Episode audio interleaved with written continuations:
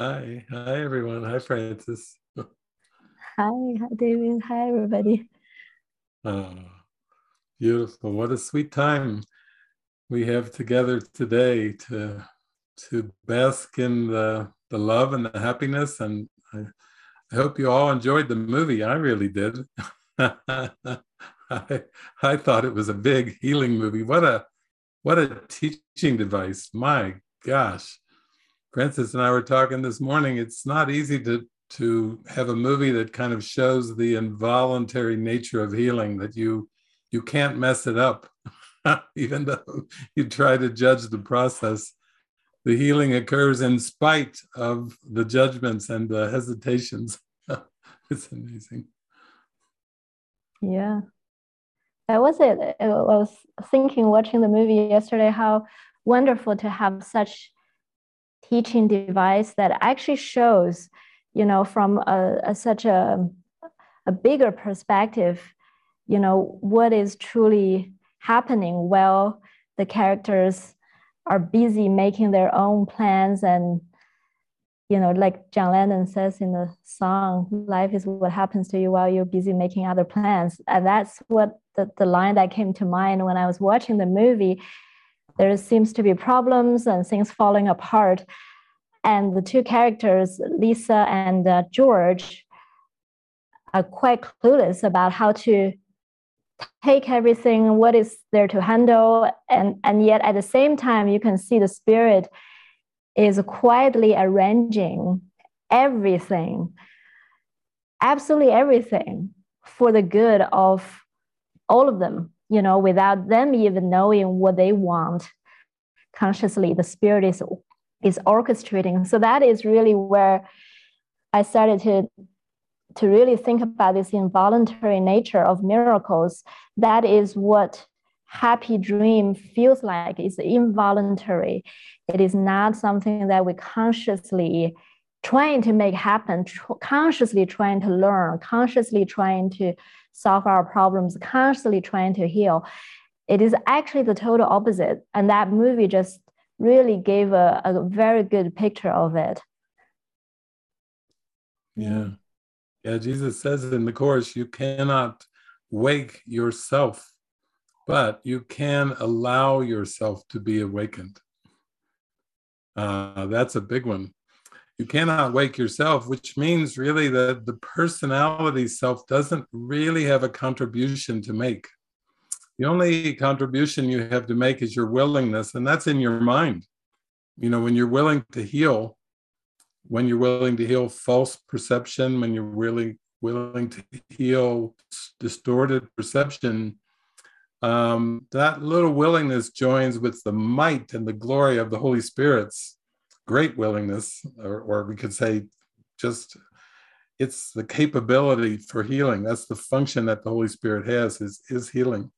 So the little willingness in mind joined with that that function and purpose of healing is what ignites the healing. But Frances, it's isn't it amazing that that the problems come in when the personality self tries to take responsibility for itself as a body, as a person, through its own learning. Uh, I mean, certainly Lisa in the movie, she was she was a, an early uh, bloomer. You know, she was hitting the ball off the tee when it looks like this her brother or this this uh, bigger boy could not seem to get the ball uh, to get out of the batter's box. She cracked that thing as a little girl, a little blonde girl. So she was what we might say a, a, an achiever and she was very competent and skilled and take control of her life and go for it go for it so much so that you know she didn't really feel she needed therapy.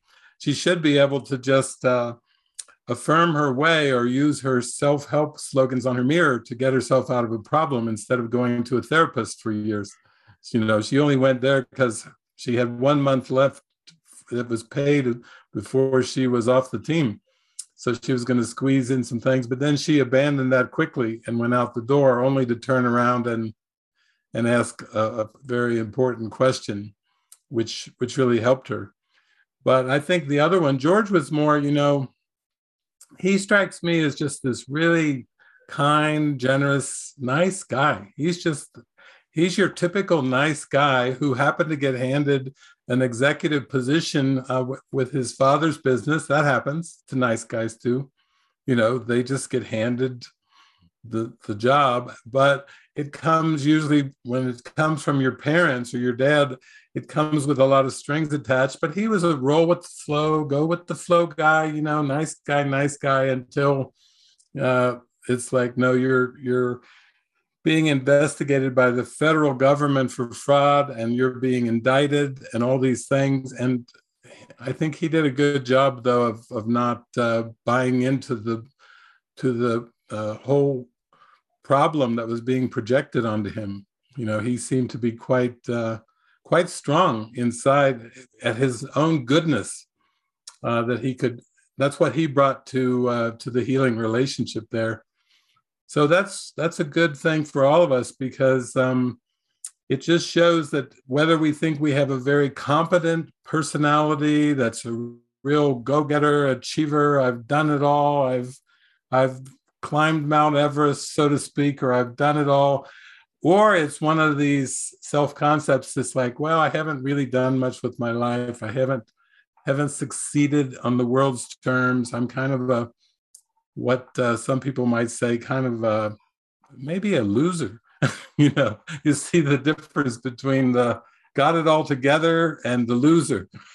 But to Jesus, those are both the same. got it all together personality has to be undone, loser personality has to be undone. Same thing, just an opportunity for letting go and, and healing that's kind of an amazing thing. That fits with the positive negative thing I was talking about earlier. Yeah, yeah and I think even like um, she is this this one like overachiever, and that brought into even the the healing, you know, um, realm because when they came together for the first dinner, they were both in a very shattered state they were both in a state that they desperately are needing help. And um, so when they first met with each other, how are you doing?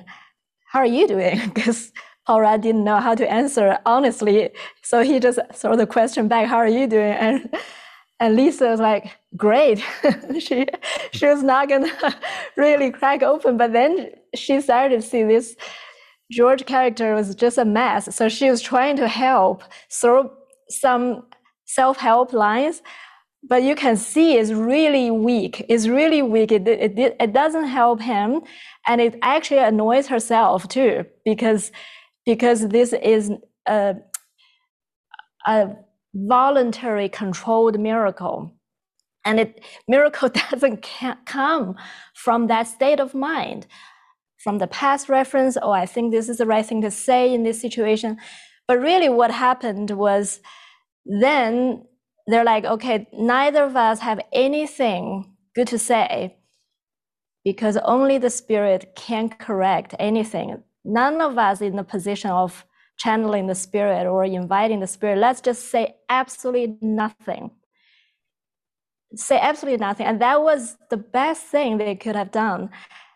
And and Paul Rudd just, okay, let's do this. And then at the end of the dinner, he was so happy. And that's really what I see is the involuntary nature of miracles because we can't consciously direct to think how how I can help, what is I know what is or how to help me. But really we have to give this moment to the spirit. And sometimes the spirit just said, just don't engage with the ego. That's the best you could do. That's it.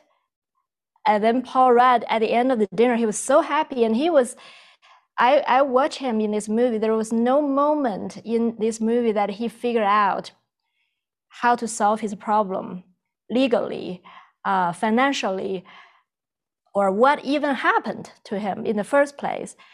I don't think he even get there.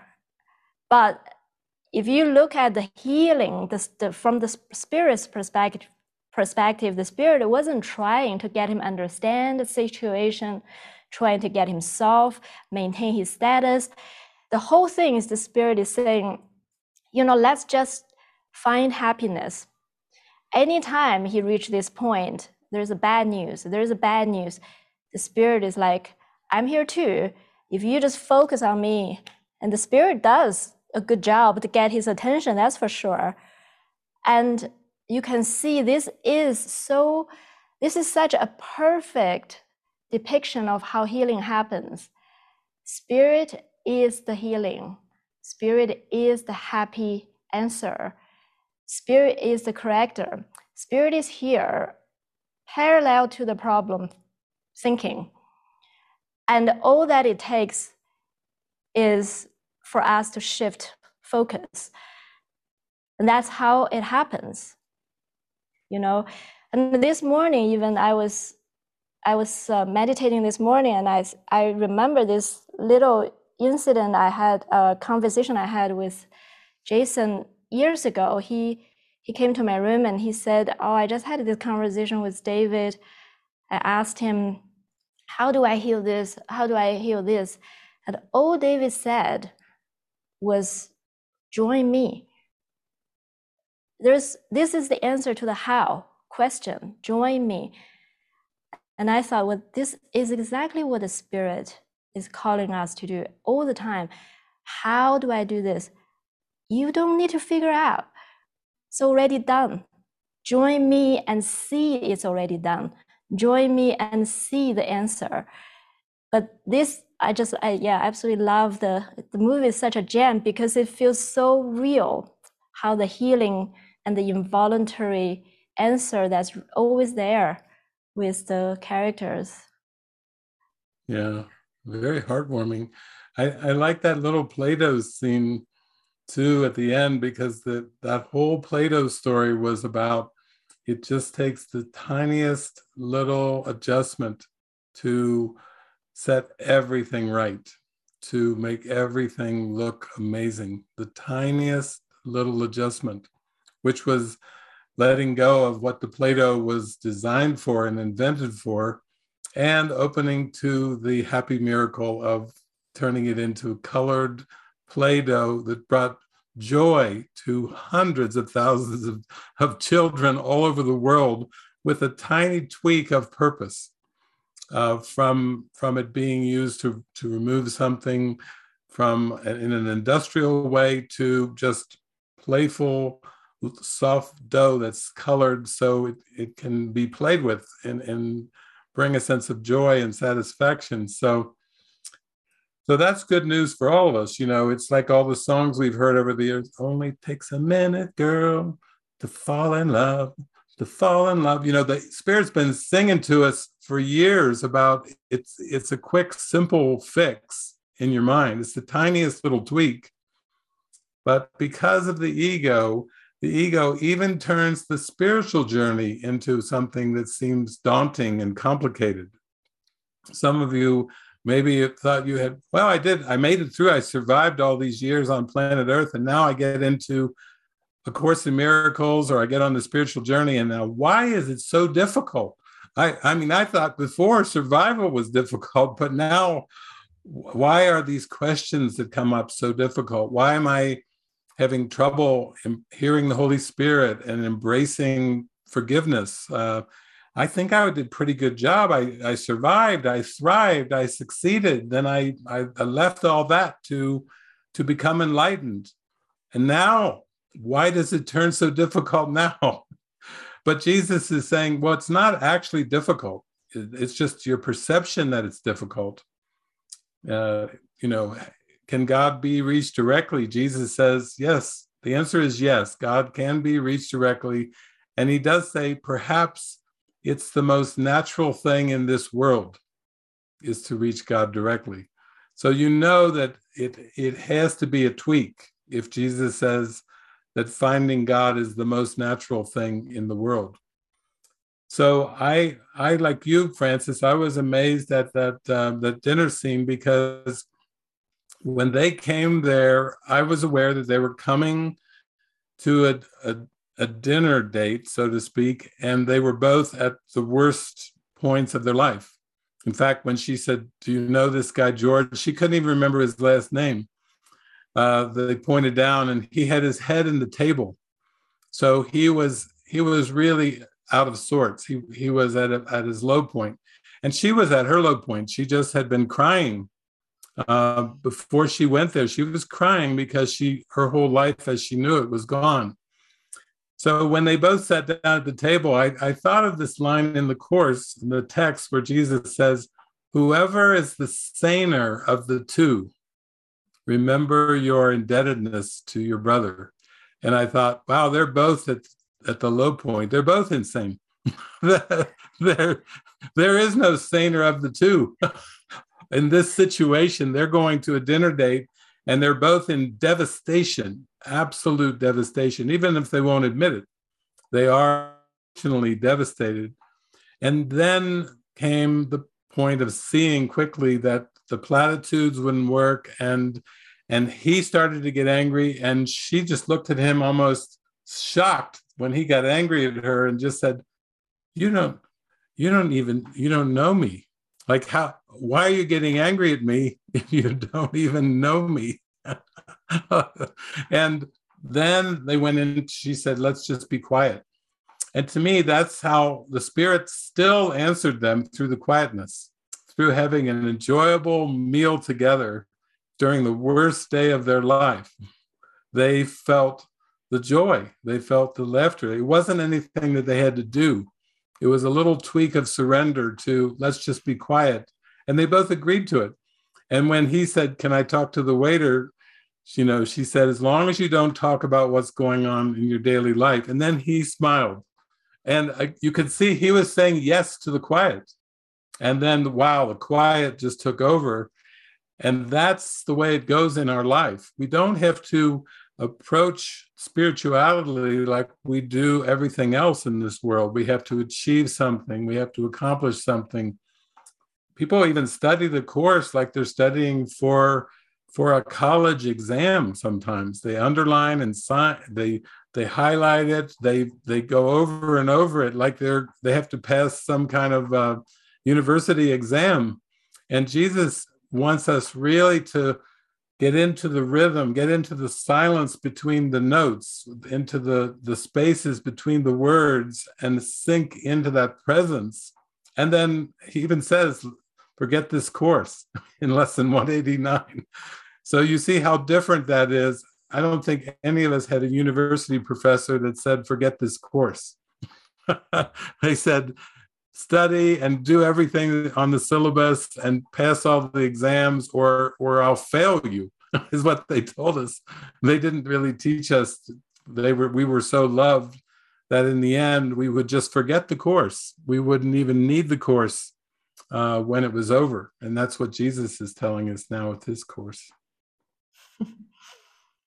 and how synchronistic is it? Today's lesson is I the world I see holds nothing that I want. This is this is the lesson on our happy dream retreat where Jesus wants us to end the note on. You know, this is when we talk about happy dream, what Jesus wants us to say is not not like we have to pursue the happy dream, but we have to stop pursuing what doesn't make us happy, which is this world.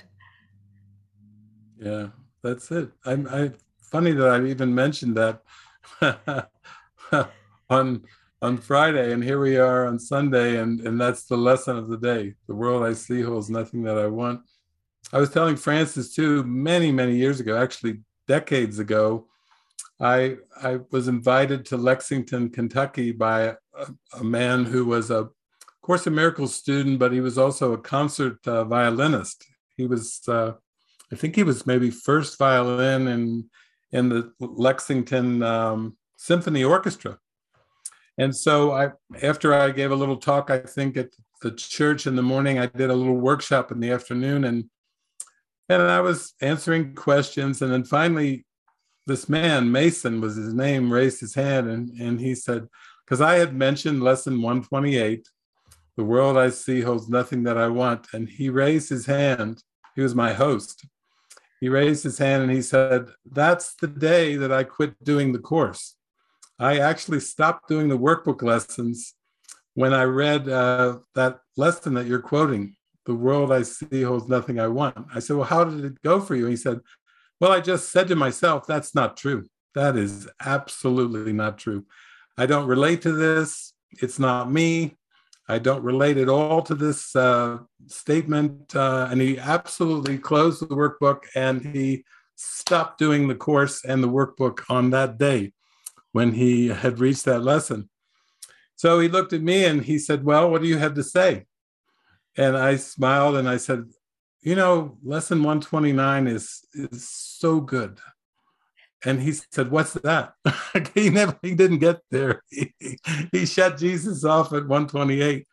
I said, Well, Jesus always, he'll give it to you straight, but then he always points you in the direction not of where you shouldn't go, but where where your your devotion is required. He'll always point you in the direction of the answer.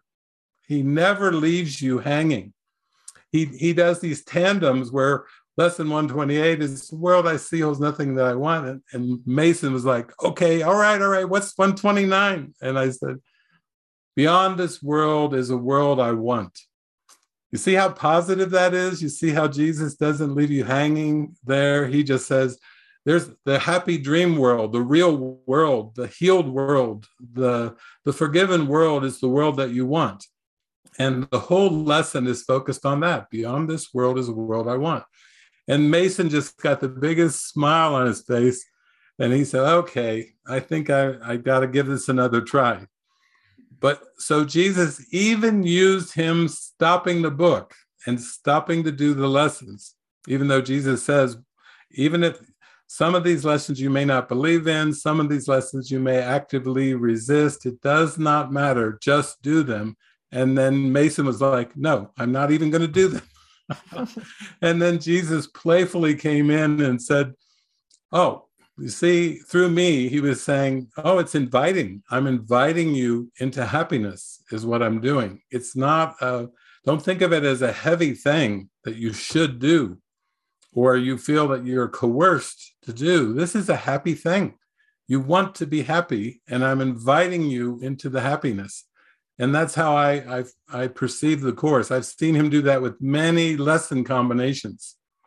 You know, it's like in the world they say good cop bad cop you know jesus is okay he's uncompromising at times extremely uncompromising which we love about him we like our way shower to be uncompromising even though the ego doesn't like that part at all and then he comes in with all the angels and gently softly whooshes a soft breeze through our heart and we go oh yeah that's it that's it. But you have to have both together in order to accept the correction. You really have to come to a point of seeing that you don't want what the this projected world has to offer.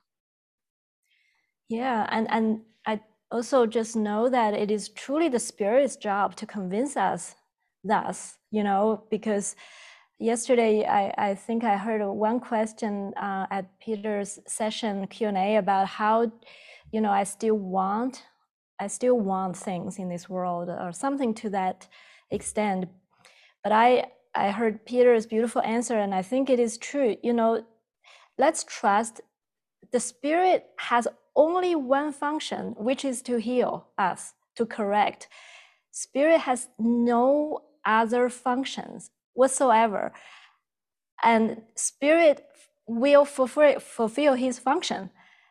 And we that's really what calls for our faith and trust, not our own effort and our own strength, but the strength of the Holy Spirit to do His function, to heal, to, to present us with these experiences where we are going to be convinced. And that is, that is, you know, sometimes I, I, I read what Jesus talks about. This is the only function Holy Spirit has, and He he knows what he's doing basically. Just brings great comfort to my heart. Yeah why do i doubt? Who am i doubting? You know even the movie yesterday i left the movie with this thought in my mind. If if god is with me who is against me? If god wants me happy if God wants me happy, what is there to worry? Who doesn't want me happy then? You know, the ego, what is, why do I give so much faith and trust to the power of the ego when the fact is the Holy Spirit and God wants me happy? And this movie shows, yeah, do they know their own best interest all along the way? Not not till the very last scene of the movie they don't even didn't have any clue of what they want. And yet there is one that knows. There is one that knows his will and is the same as our own will how to be happy. And that is just um, that's why we can relax. That's because we're not relying on our own on our own decisions and our on our own will yeah, it's beautiful to, to realize that it's not a, a journey of chance or fortune, that it's it's it's our destiny. The script is written, you can't mess it up, and you really just have to have the faith and have the trust to keep watching the the, the screen, to watch the dream, to to watch the steps as they come to you that, that there was that scene when they were both um, where she was standing outside calling him pretending she was somewhere else and he was looking over and knew she was down there but he pretended he didn't see her. They were so afraid of love. They were pretending pretending pretending. That's that's a scene that frances remembered. She saw the movie years ago and it's flashed on her like oh my god that scene she remembered that phone scene from years ago, before before the course, probably even. It was very old, but uh, but actually, what that was was then when they did finally come together, um, it was very awkward. Every single time they came together, it was awkward. Uh, even in the elevator, he was so into his stuff in his mind that that he didn't even recognize her that she was next to him and she had to call his name George, before he turned, he was shocked. Lisa, you know, he, he was in the same elevator, just the two of them in an elevator, and they didn't recognize each other at first. But every single time it was it was a bit awkward. And and yet that scene where they went to see uh, Annie with her baby in the hospital, uh, that was a beautiful scene too, because it was all involuntary. He had already said I, don't have any plans, but I do. If uh, my uh, friend is uh, pregnant, and so I might need if, need to go there. And she said, "Oh, okay." And then she hesitated, but she went along, and that was involuntary too, because that showed them so much. But I think that's that's what we're really learning from from practicing the course is we have to trust. We really do need trust. That's the first characteristic of a teacher of God. And then if we have the trust, we do need to line up and, and learn to, to pray and listen and follow because we can't rely on past learning to uh, free us from this world. The past learning got us into this mess. and the past learning is not going to get us out of duality and fragmentation. Only the, the guidance of the Holy Spirit will be able to instruct us. So it's beautiful that that we can focus so much on the correction and put all of our mind energy and prayer on on listening and following and becoming more intuitive and finally becoming 100% intuitive which will free us from the world when we're 100% intuitive. But as long as we're just trying to do the back and forth some ego belief and faith and some faith in the spirit, then we seem to get mixed results and oftentimes interpret that in a very uh, dark way when we uh, seem to have mixed results.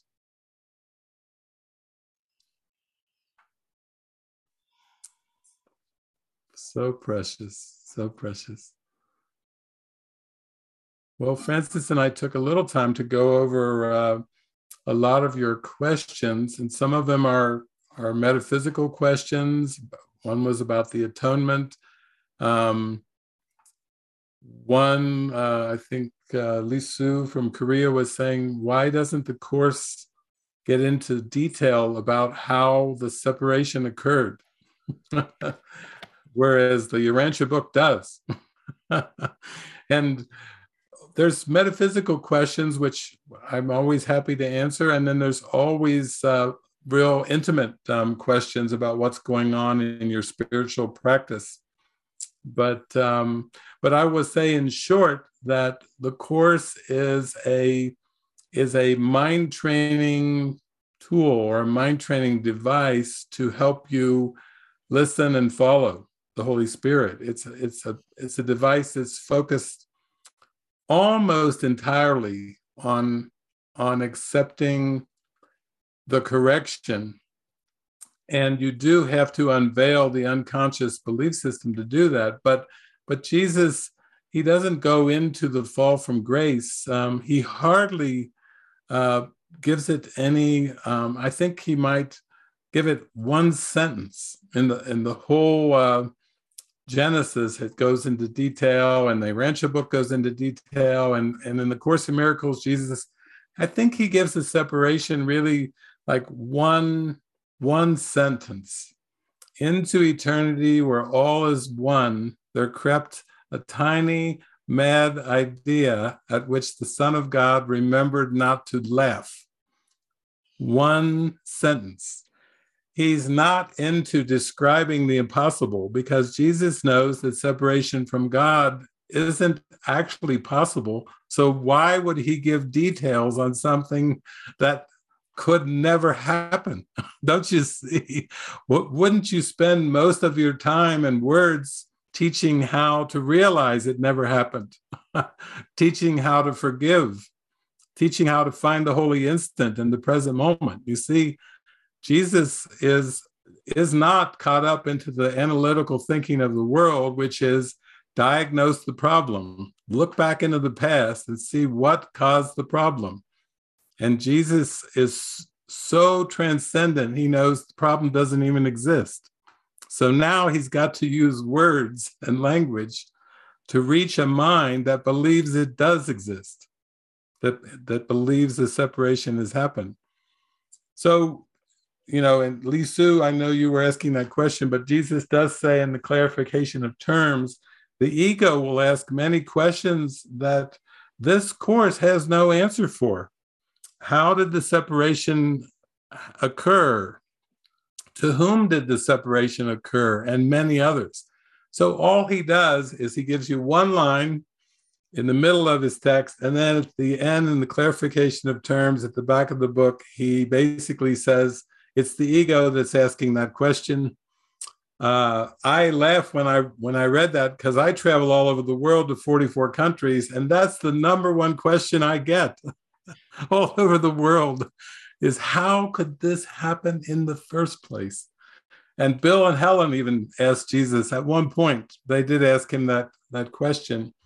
But basically, Jesus knows that there is no an- conceptual answer to something that never happened. He has to actually come in a different direction. He has to come and say, Why don't you just follow what I'm asking you to do? And follow my thoughts, my train of thoughts, and learn to merge and follow what I'm asking you to do. And then you will come to an experience that will end your doubting. You'll come into an actual direct experience that you're one with God. You see, he has to do that. He, this is not an analytical course. And, and anybody who tries to teach it or learn it from a linear perspective is going to be confounded. They're going to be confused.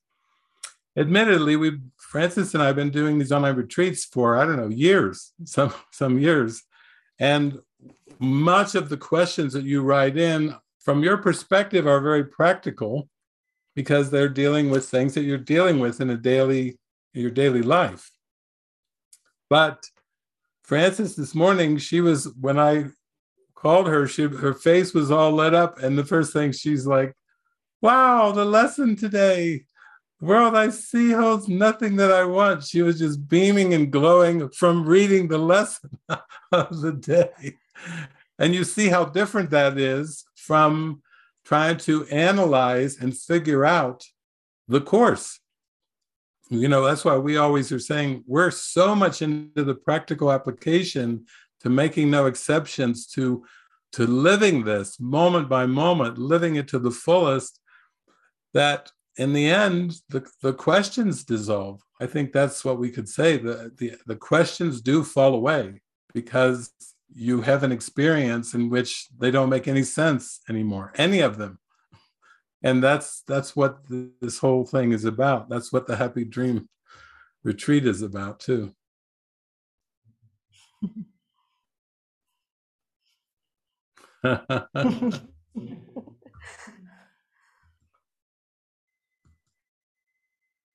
and to me, that's how Jesus coaxed me. I mean, it was definitely a convincing job, but the way he coaxed me into the experience was he said, Will you will you follow me and will you be truly helpful for me? And I said, Yes. Well, I didn't know all that that yes meant when I said yes. yes, because that was basically saying no to everything of the world. That was saying no to ambitions. That was saying no to future goals. That was saying no to my family self concept. That was saying no to my friendship self concepts. I was saying no to everything I thought I knew about the world or of politics or of even of science of of 10 years of university i didn't realize my one yes to jesus meant no to the rest. You know at, at first you don't realize the full extent of what the yes is but the, you know some of you I, rich you've studied eastern religions neti neti not this not that. Well when you say yes to jesus that's neti neti to everything, everything else. you know, at least the Buddhists don't have to deal with it because they're not saying yes to Jesus in their own way. They're saying yes to to oneness or life or whatever they perceive, not a deity. But but they are saying neti neti. That's what Advaita Vedanta is, is not two. They're, they they start off with the not two. It's just one, not two. And then how do you practically apply not two in your daily life? When it comes to your relationship, not two. Oh my God. when it comes to your family, not two. When it comes to finding your food for the day, not two. You know, you can see where you have to be really God dependent. You've got to really be in the guidance in order to live in integrity with this not not two stuff. I mean, I, a lot of times I love listening to non-dual teachers, and they will hammer. They will just say for like an hour and a half, "There's no doer. There's no doer. There's no doer. There's no doer" for like an hour and a half, but they don't seem really happy. I'm like, I'm like, who are you talking to? Where's your where's your laughter and your smile? If it's if it's there's no doer, there's no doer. So for me, I had to admit, I I said, all right, Jesus, I say yes, and I believe in David. the I believe the char- the character of David is who I am. And he's like, yeah, yeah, good, good, good. That's a good start. Uh, we can, we can, I can work with that. Uh, now, I'm just going to guide you and I'm going to speak through you, and you're going to seem to travel and do all the things that you never wanted to do. but I'm going to make it enjoyable. Okay, I, that, that's a little, my heart's pounding a little bit there. like, where, what are we going to do? We're going traveling. I, I don't like to travel. He said, I know. that's why we're going traveling because because you don't like to travel. you see, and that's where it goes from there. You know every i have to go through the neti neti of all the preferences the self concept the beliefs what i feel is right and wrong morality ethics you know all the things that make up the self concept and then he says just follow me and uh, i'll take care of the undoing of all of that. And you personally can't do it because you believe that you're a person and that is a reflection of the problem that that isn't the solution So uh, we're going to have to play this game of listen, follow. And really, Frances, isn't that that's been our whole life. We left behind, you know, jobs, careers, families. We've left behind so many things that seem to be, you know, the status quo of the world. Just trusting that we would listen and follow, and just trusting that by following the Spirit, we would be taken into a state of happiness that was always there, but we didn't see it. And so that's why I have to say that I don't see the Course in Miracles at all as an intellectual endeavor. Um, sometimes people will say, ah, it's some people tell me it's it's it's too intellectual and then my non-dual friends say the course isn't strictly non-dual. And i say well yeah it's a book but it's got words and everything. But believe me the presence behind this book is is definitely non-dual for sure. I'm not going to even get into debating about the words or all those things. But i think you you actually have to get to a point where you you don't look to scientific research to guide your life. You don't look to people's advice to guide your life. Um, occasionally when you're really humble and open the holy spirit can speak through people to you. They can speak directly to you, and it's very, very helpful. But you really have to be in a place of surrender and willingness to see that that's the Holy Spirit giving you the answer through this person, because otherwise you just chalk it up as, oh, that's their opinion. and, and, we all know how that goes. Then you label and dismiss, you know. So it's it's truly a, a journey of listen and follow. And and it goes really, really deep. I know uh, Nana, also Nana wrote a real deep uh, expression in and question, but it was all around uh, choice. And that was, I think, so deep. I don't know, frances do you feel we want to try to dive into something like that? That that was such a beautiful, deep expression. Mm-hmm. Yeah, should I read it first? It's uh yeah, you could maybe summarize the first part of it, and then the second part of it starts to get into uh, uh, the whole question of choice. But right. the first, I think she's had a lot of a direct experience with Jesus, kind of like in her in her awareness. Yeah, yeah. I'm. She was just describing the experience. She f- feel like there was moments of activation it's like something Jesus or Christ was activated in me, and He's seemingly in the process of blooming in me. Um, from time to time, I have this feeling that it's already done. The journey is finished. I am awake, but my awareness isn't there yet, as if my awareness is just in the process of keeping up with what is already done. And all I can do is to observe how my life unfolds like watching a movie. I don't need to try or, or not try anything. It's done. And at the same time, it's unfolding. So that's that's the experience that sometimes that she's she's tapping into. And yes. I think we could check too, see if, if Nana's with us today in the studio. We can see we could bring her on screen because that that was like this experience she was saying of having these deep knowings where she simply prayed for healing she had an experience of the healing and then that was it. It was like a deep knowing. There there was a, a recognition or an experience. And then it would seem to shift in awareness where she would still have a a frustration. I think that's where the, the latter part uh, of the, the question she says is if God was was waiting for me to make the prayer, no further asking is needed, and it feels like Jesus is calling me to just stay with this knowing with Him and watch the movie unfold. I don't even need to do the right thing. But then this idea of guidance came up again, and it seems like there is a choice to follow or not follow. But when I have these knowings, the idea of choice feels irrelevant. Okay? It feels more like a destiny. So I asked Jesus that what about doing the right or wrong thing, following or not following the guidance?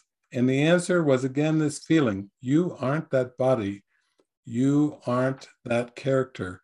You don't need to worry about what it does or doesn't do. And that the body doing right or wrong has nothing to do with what I really am, the mind. And Jesus is inviting me don't worry about the body, just observe that the body is just another dream character in the dream.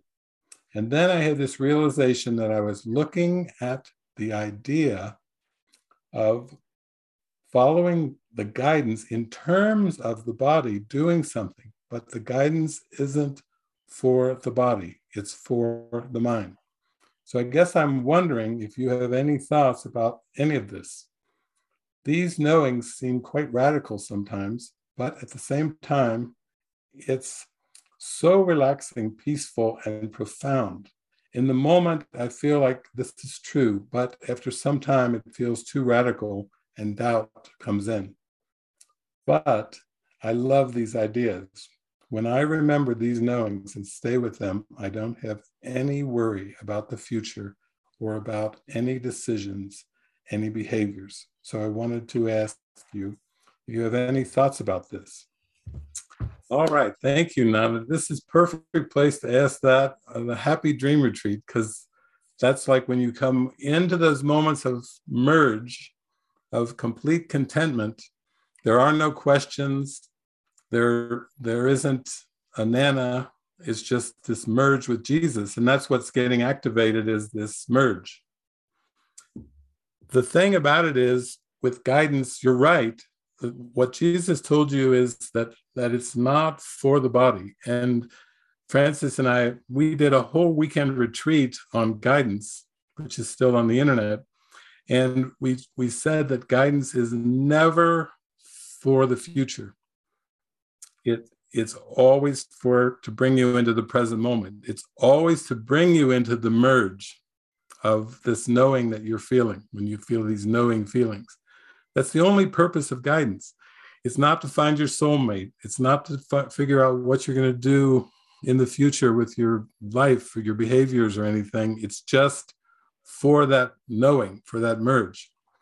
Now, your question comes up though, is when you feel a hesitation or a doubt, is that that there is a difference between following and not following, just in that um, following is is in alignment with the merge and not following is an ego attempt to not be in alignment to have a will of its own and this is the question of purpose so really your question is where does choice come into this because when i go into the knowing it's it's just isness it's just pure beingness there there is no choice in in the merge with the Christ mind. There's no choice at all. However, for a mind that is split, uh, the mind believes in two things it believes in love and fear. And fear has its own purpose, and love has its own purpose. So the, the mind training or the guidance is like you heard in your in your connection with Jesus, it's all about the mind. The guidance is not for the body. And even in this movie, we could see that when they came together up at uh, his apartment, when she was on the phone and pretending she was somewhere else, and he was pretending he didn't see her, when they came together in the apartment, it was a little awkward again, but they really didn't, you know, she said at the door, I should go. You know, she was so conflicted that she wasn't even sure she should be there. And he's like, no, no, good, come in, come in, come in. And then they were called away to go to the hospital scene and involuntarily were shown witnessing a scene that that started to show them the the love that was present right there so really your question is is there actually choice And in heaven, there is no choice. But when the mind is going through this, we'll call it a conversion process from linear time to vertical to total alignment with the Holy Spirit, the, the choice is always one of purpose and only of purpose. It has nothing to do with the body and nothing to do with behavior. So, of all the books that I've kind of channeled from Spirit and Jesus, the smallest one I ever did was called Purpose is the Only Choice. J- Jason would used to take this to the the Swiss mountains and just read one sentence and and meditate for hours on then he'd read another sentence. And then he would just take it's it's it's very tiny. It's much smaller than the course but it's called purpose is the only choice. And that's what you're merging with. You're merging with the purpose of forgiveness. And when you feel a doubt thought that is that is the split mind that is the ego trying to draw you back onto the timeline. You know draw you back. What's nana going to do in the future? You know worries about whatever concerns around the body. And you see it's just trying to draw you back away from the light. Uh, so what i was talking to frances when we read through your uh, your question and your expression this morning i was saying well think of it this way in the most simple terms the holy spirit uses the body and the world for for only one thing, and that's communication, which is kind of what you've been doing a lot with your volunteering. It's pretty, it's pretty much a communication function, words and posts and so on and so forth. But the ego uses the body for pride, for pleasure, and for attack. So you can start to realize that whenever your mind is drawn to things like pleasure or the comfort of the body, the conveniences of the body, all kinds of nuances around, we'll call it pleasure.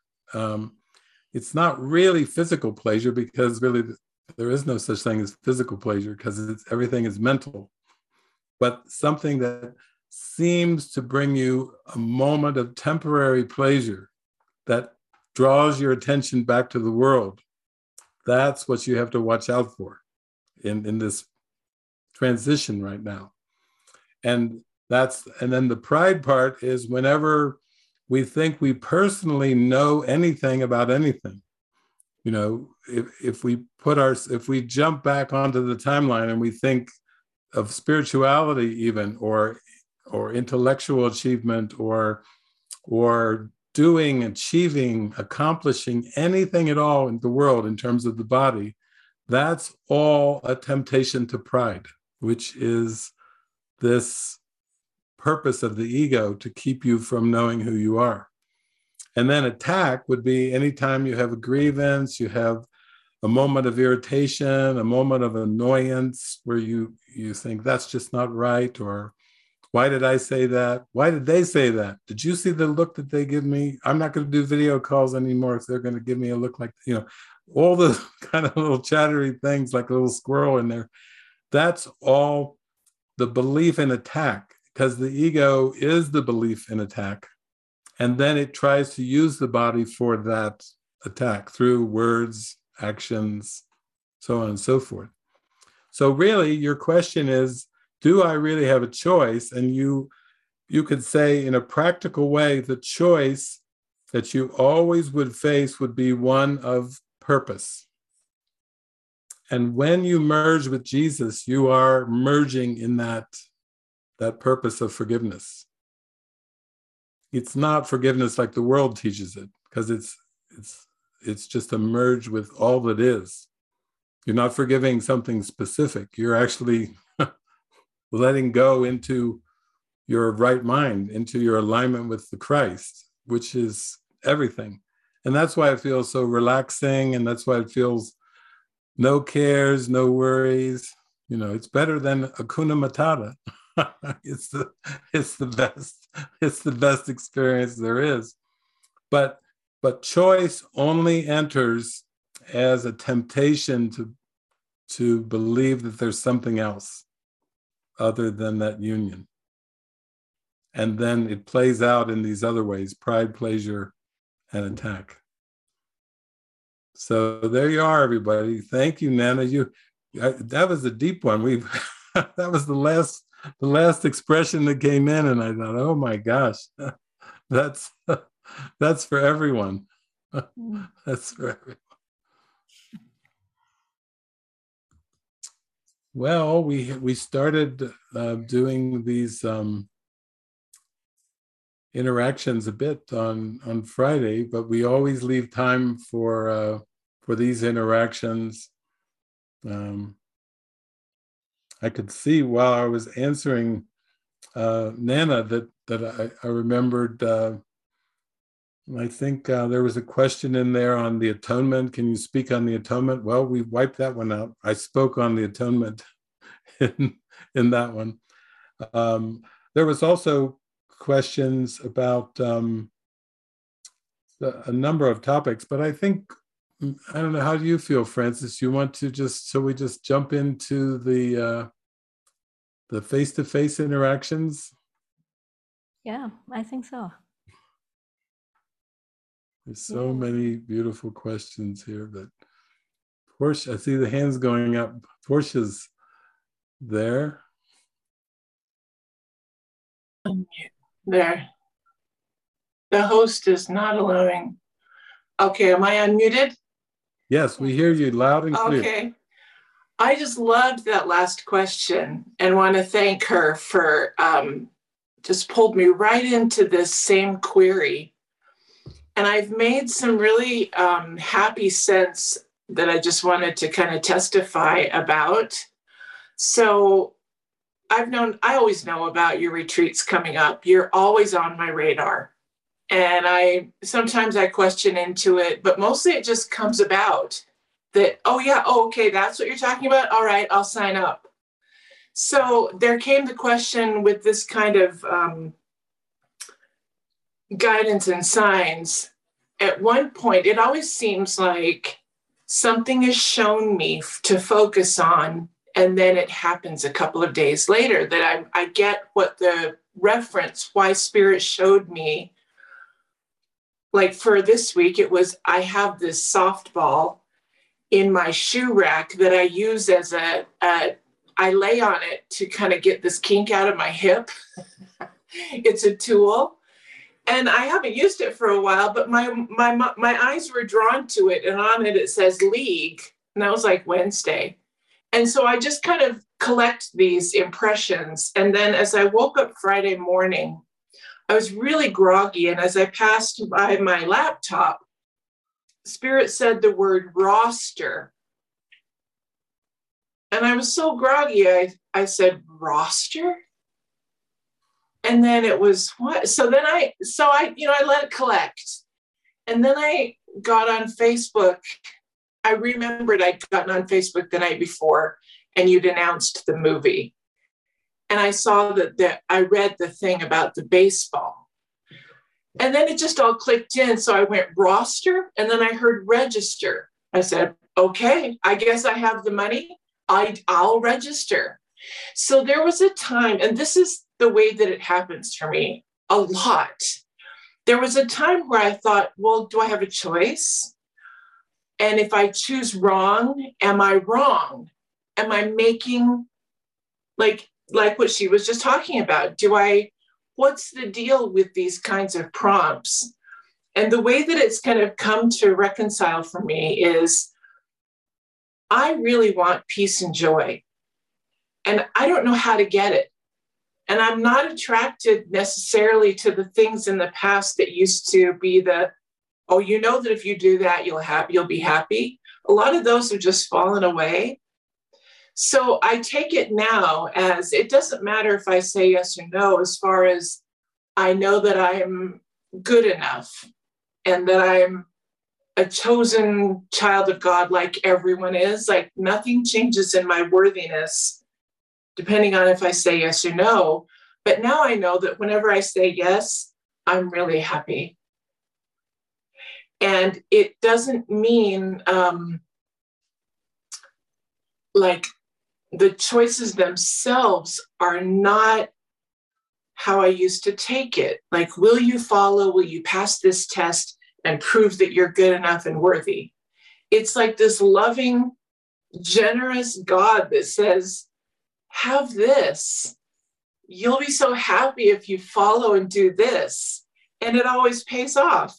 Like David, I, will just share that little moment when I picked up you in Svava. I can't remember if you if you know remember what I said, but so a few days before, I was asking Spirit how to drive to this place that I drive to twice a week. What path shall I take? And it was a road I usually don't take. And when it came the invitation to pick up David and Svava from the airport and take him to Camas, it was exactly that road. So I had, there was no moment of delay. It was, oh, yeah, okay, I'll do that. It will be a happiness. It will be serving purpose. And serving purpose is my only, the best element of the happy dream to me. So it's just phenomenal. And it's, I love the way she posed the questions because I've had lots of those moments of recognition of the total perfection. And I could just sit here and be revel, revel in it. But God loves us so much, He gives us these impulses and these for, for precognition of what to follow, like little breadcrumbs. And I don't think I'd feel sane did I not hear these kinds of things from your guys' mouths? I think I think I was going insane that I'm just making stuff up or whatever. So thank you for um, being this clear witness that I just love living like this. So thanks. Yeah, thank you, Portia. You're verbalizing it for for us, for everyone. It's almost like the little signs and symbols you get, the softball and the word roster and register and everything. Those are like the little breadcrumbs.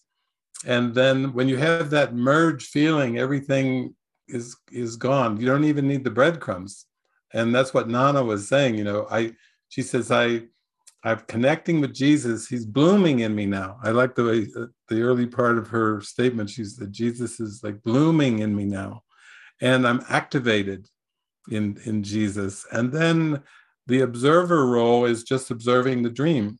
And then Jesus said, It doesn't matter what the dream characters do or don't do. You know, the lesson is be with me. This is what even he told Helen Schucman at the end of all this seven plus years of of struggling to to channel a course in miracles basically jesus said i love you it was all about the love. It wasn't even about the, the book. It wasn't even about dictating and taking the book down. You see, from a human perspective, it's like, whoo, that was a one hell of a task you gave me, Jesus. And he's like, I love you. And and that's what it was all about. It, it all came down to an I love you, and nothing about about the book or what it would do for future generations or how helpful it would be for all the people. No, it was just all a, a love letter. It was a, a pretty big love letter, but but the love was behind it. So I think that was so great about what Nana was sharing was that when you're aware that you're dreaming, you're you're very very very calm it's when you identify with the body or the person or the dream figure, then it gets chaotic. It gets stressful, anxious, fearful, and so forth. Because that's not the, the healing. The healing is just to observe. And when you observe, it's not like you're not in a position of trying to break apart, do this, do that. Like when you're watching a movie, you're there feeling the emotions and you're watching the characters do what they're doing. But it's not like you can get your fingers on those characters and say, now you go there, you should be with him, and you do this. You know, kids like to do this. Little children, when they're playing, you know, G.I. Joe or Barbie dolls, they they tell the figures what to say and they do the things and no you leave now okay i'm leaving you know little popsicle stick things, you know, we used to do. that's the ego believes it can actually do that. And then the, jesus is saying no watch with me. Just watch it. There really there's nothing really happening. There aren't really any doers. These that's just the concept you believe in. There it's like it's like leaves dancing in the wind to the holy spirit. You know there there aren't body leaves and plant leaves and you know caterpillar leaves you know they're just leaves blowing in the wind simultaneously. But you have to train your mind to let go of the thoughts that are that you are something on the screen.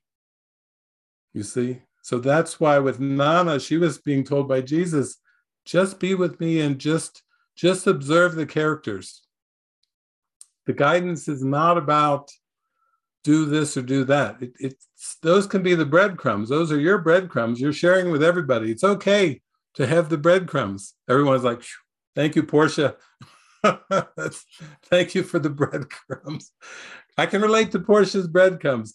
And then ultimately, when you start to give yourself over to this merge, then the breadcrumb crumbs aren't aren't there either you know there's there's no need for the breadcrumbs at that point when you merge. So that's i think this is so beautiful both nana and then you portia because you're you're showing the practicality of this. Like the spirit uses everything. The spirit uses what you believe in.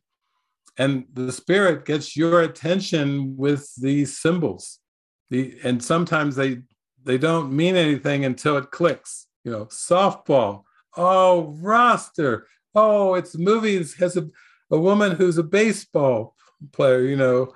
Oh, her boyfriend Maddie's a baseball player. You see now it all, oh, of course. Okay, thank you. You got me. But it's involuntary too. It's not like uh, the spirit has got Portia. it it just got your mind's attention, is what it got. That's the main thing. Yeah.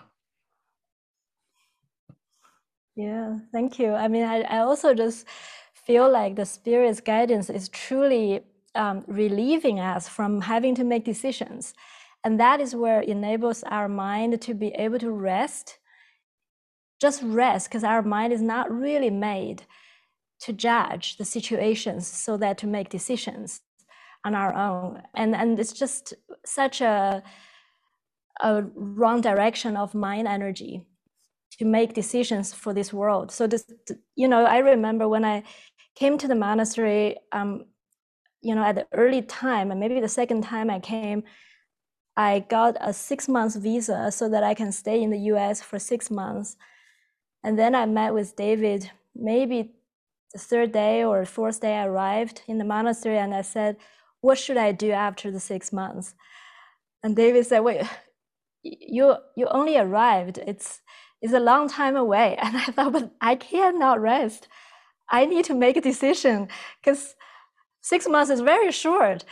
But then what happened was the week before I was my time was due to leave, there was a house donated in Canada to be used for peace as a peace house for anybody who wants to be there to connect with David's teachings. So I was sent there to steer the house. But that was, you know, over over the period of time of this journey, truly guidance came in so much at the time when we really need to make a decision. The decision was made for us, and we can plug in to say, yes, listen and follow and rest in this state of peace and be convinced, be convinced that that we are carried. You know the everything is carried is is is scripted it's already happened but our mind can truly join with the spirit in this trust and in this peace. Uh, thank you thank you. I think right before we go to our our next interaction here i just looked right down my phone and uh, our friend Lucy, Lucy Ricks. Lucy, maybe we can bring you on screen. This this is like a prayer. This is like a happy song. Uh, Lucy is over in the UK, but she wrote, Dear David and Frances, I was sitting and looking out at the garden just now, and I realized that I feel so real. For the first time, I feel alive and reborn with a purpose so holy that I can't contain myself. I joined the retreat today to just gaze and love and bless with my heart all the beautiful faces of these amazing friends and hands that strengthen my heart, my faith, my trust, and my love each and every day. This living presence inside has become so strong, I feel that I could walk over the water just to reach out with his embrace.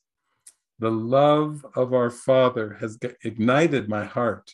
The borders in my heart have disappeared, and I am poured out at your feet. All my love, Lucy. So that's our interlude before we get to the next one. How's that for an expression? Wow, Lucy, Lucy.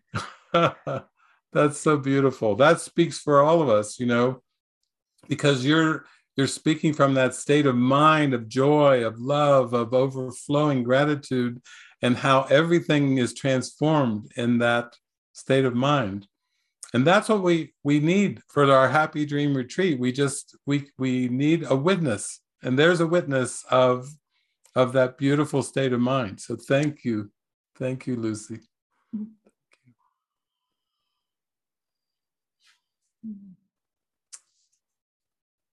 Okay well sabine sabine's got her her digital hand up.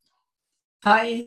Hi everyone. Hi now i'm in a better state of mind than on friday so the retreat was really so beautiful. And really Nana's writing, it was like, I'm so happy that she was writing this because it was so in my mind and she is really putting it in words. And this really, I felt, oh wow, this is, it's only beautiful. And yeah, and with this, exactly with this, with this choice thing, when I'm not in this right mind, then it's coming and it's coming. Maybe I have a choice.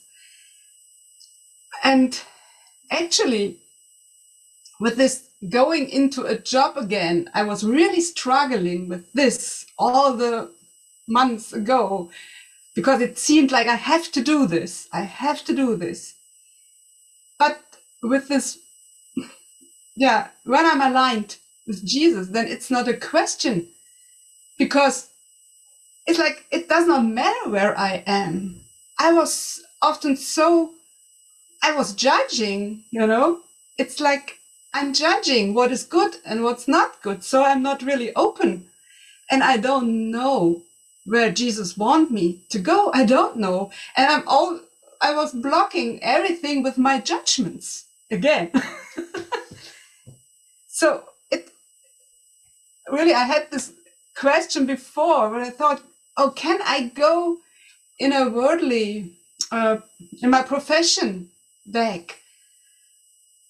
Because I thought, okay, I, am doing this uh, translating thing, and this is really so, so beautiful. It brings me really deep, deep, deep inside, and I forget time.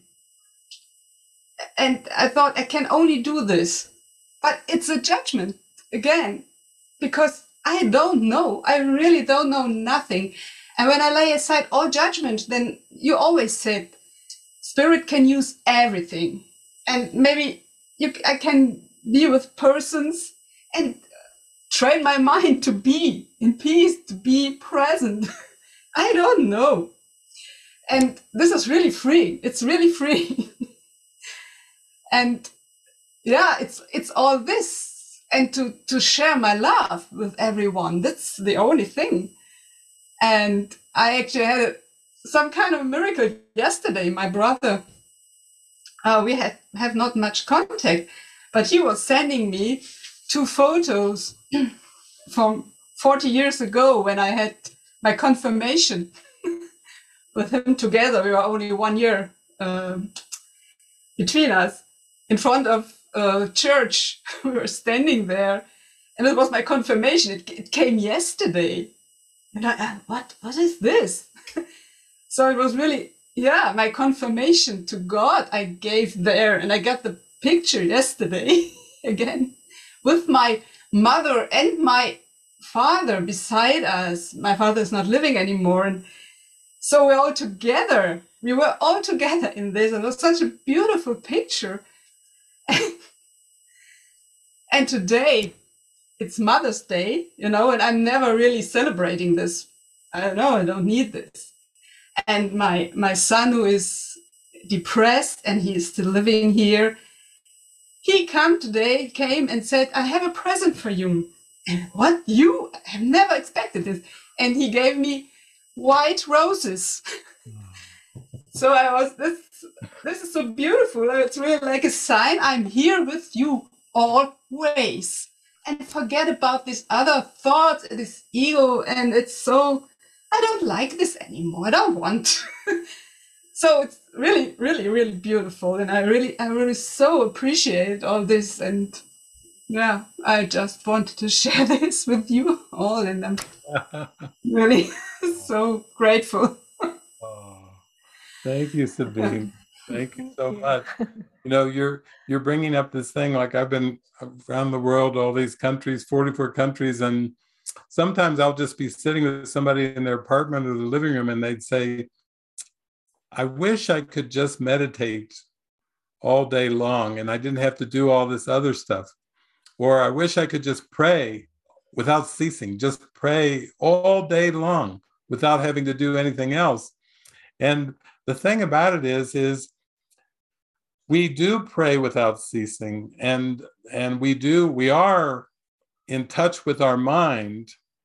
The power of our mind and the, our thoughts of consciousness are, are rolling through rolling through and and it is continuous. And even the question that nana raised and that you're raising and that portia raised about decisions i'll call them decisions and choices Jesus says in, in the rules for decision section of the course, he says, decisions are continuous, although you're not always aware of them. But decisions are continuous. So it's not like we make a decision and then we pause, debate, analyze, and then we make another decision, pause. No, they're actually continuous. And then some of them we're not aware of. Some of them are in the unconscious mind. I remember one time i when i jesus was telling me some of your decisions are unconscious. I said what does that even mean? And he said those are beliefs. When you when you believe something's true you assume something to be true but you don't question it. It's just an unconscious decision. You've you've decided something. I'm a man. I'm a woman. I'm an american. I'm Chinese, Japanese, I'm European. That's a that's a decision. We we we say, no, no, I was born. I, mom and dad did that to me. Jesus, I didn't do that. And he's like, no, you don't understand. Your mind is powerful, and everything you believe, everything you think about yourself, is is a belief, a thought, and then ultimately a decision too. Now, what Nana was starting to realize through these merging experiences with Jesus blooming in her heart, she started to realize, oh my gosh, when I'm in this merge with Jesus, there's it doesn't seem like a decision. It's just a state. It's a state, state of mind. It's it's happy, it's joyful, but there's no decisions in there. And it's like, yeah, yeah. And then the unconscious mind will still try to come up with what do I have to do? You see? And when it does that, it divides the world up. It, has, oh, it says, oh, Sabine, oh, Sabine, when you're living with certain people, you'll be happy, but, but not if you're interacting with other people. And when you're just singing and dancing and, and doing exercises and playing around in the grass, then you'll be happy. But when you're at a job, oh no, you can't be happy at a job. you see? The ego will try to divide the world up into the things that you can do to be happy and the things that you can't do to be happy. That's that's what it does. It judges everything. Now we're all feeling we want to be happy all the time. We would really like to be happy all the time. And Jesus is like, good, that's the way God created you. God created you happy. God created you joyful. And it's only these thoughts that try to lure you to to analyze something or to figure something out.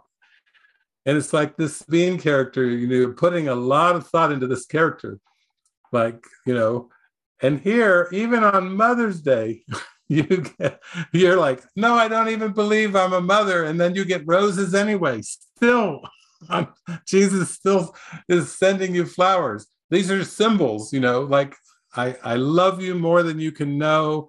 I i i bring you white roses on mother's day even though you don't believe in motherhood anymore. You, your son jesus is like that's good. Well i'll still send him send him in with the roses. Because it's all about the joy and the gratitude and the happiness and it's not ever about trying to figure our identity out in the world. We, we're here to forgive the make-believe self and we're here to accept the spiritual the real self. So you're doing it. You're doing it you know? And it's it's you're doing it in your mind. It's not sabine doing it. Your mind is like somewhere saying yes yes yes. And you can feel i see it on your face you're smiling because yeah you know how that feels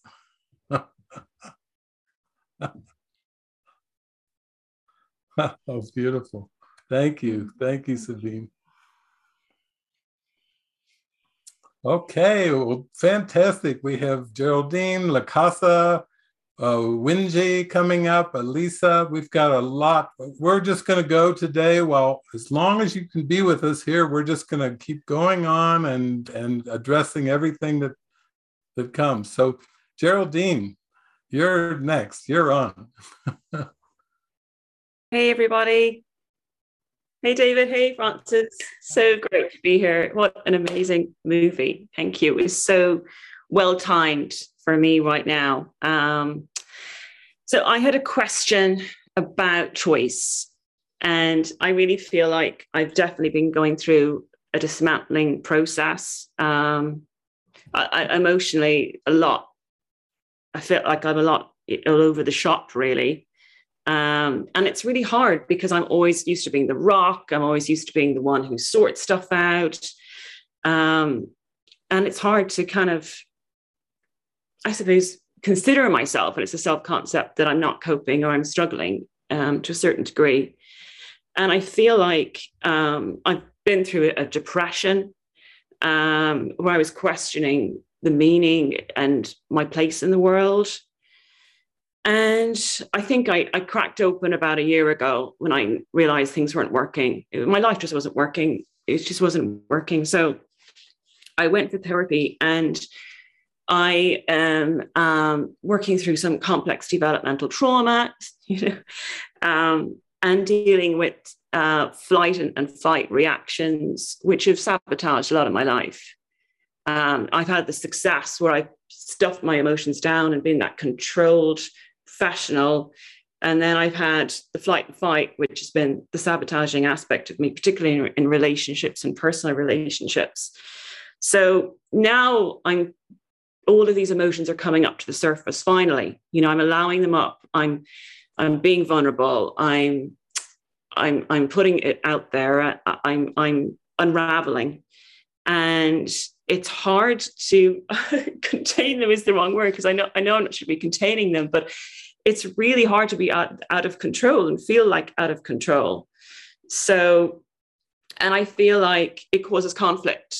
Uh, my emotions are so on the surface that I can, you know, I, I make quick judgments or I, I, I say the wrong thing or I go into attack. And it becomes this vicious circle where it's like you become shamed and disillusioned and you're like, why, why am I not getting this stuff? So um, I guess I just wanted to, you know, ask because I have a lot of anger Um, and I wanted to ask how I can release these emotions without projecting them on other people, um, in essence. Thank you. Mm. Thank you. Thank you, Geraldine. Yeah. I think you're going through that experience that everyone goes through when when we kind of take the lid off of um, a lot of these unconscious things. We just say, "This has not served me," so it's going to be intense. And um, the first part of of letting them into awareness is the most intense uh, experience, the most intense uh, phase, and then the the letting them go. We do get better and better at releasing them, uh, but but they've been buried and hidden, and and so we're used to clinging and protecting them and hiding them. That's been our pattern uh, because we've been addicted to the darkness, and now we're going through this healing process. So when they come up, I mean, I, I think for myself in the parable of David, that that was always the the most um, intense period for me too. I felt like I was losing it. Sometimes I just felt like I, I went out of my skin. I I need I, I need to get away from this, but I don't seem to be able to get away. The intensity is so strong because I was just letting the, the emotions up. I wasn't going to repress them anymore. And it's very individualized how Jesus works with us in this. I mean, it's sometimes I would be like, I got to, I went out of my skin, I got to get out of the house. And he would take me out into nature, uh, out to, to a, to go camping or to be in a, a, a, cabin out in nature, far, far away from people. He would have me t- take walks and talk to the trees I'd say, I have got so much anger here. I feel like I'm going to burst. And he'd say, See those rocks over there? Go let it out on the rocks. just, he's he's really good take telling me to scream at the rocks and not not the people. they come with straitjackets after you. If you, if you, Jesus is really good at. He said, "Yeah, you need. You're just getting in touch with it, and it's very intense." And I'd say, like Frances, we that's so big of a part of our community for all these years. We we have at least we've done dyads, we've done uh, companions, mighty companions, partnerships. Even in our mystical mind training program, you you have a a mighty companion to join with where you can ex- express and let the stuff up. That's been, even though that's a, like a two year program online, we connect people who are doing it so they can both express. We try to match them up so they're kind of in the same time zone. So one's not going to sleep and the other's waking up. But this is the way that the spirit orchestrates us and helps us navigate through this very intense period of healing is through connecting, you know, just good old heart to heart connections. And and now there's different expression sessions online and we have tribe and we have a lot of different ways where people can connect in this way in a very heart to heart way where where somebody can say oh, i hear you're really going through it. I'm here for you. I'm here and and you can express. And then it may flip around. Your mighty companion may need to express to you like okay I, i'm going through it. I need you. Whoever is the saner of the two remember your gratitude to each other. So it's it varies. Um, when I was going through it in the parable of David, I I kind of did a solo journey uh, pretty much. I mean, I my dog Chipper, this female dog I had, that was my uh, my unconditional positive regard uh, counselor. I emoted so much anger and rage. And I cried so many tears.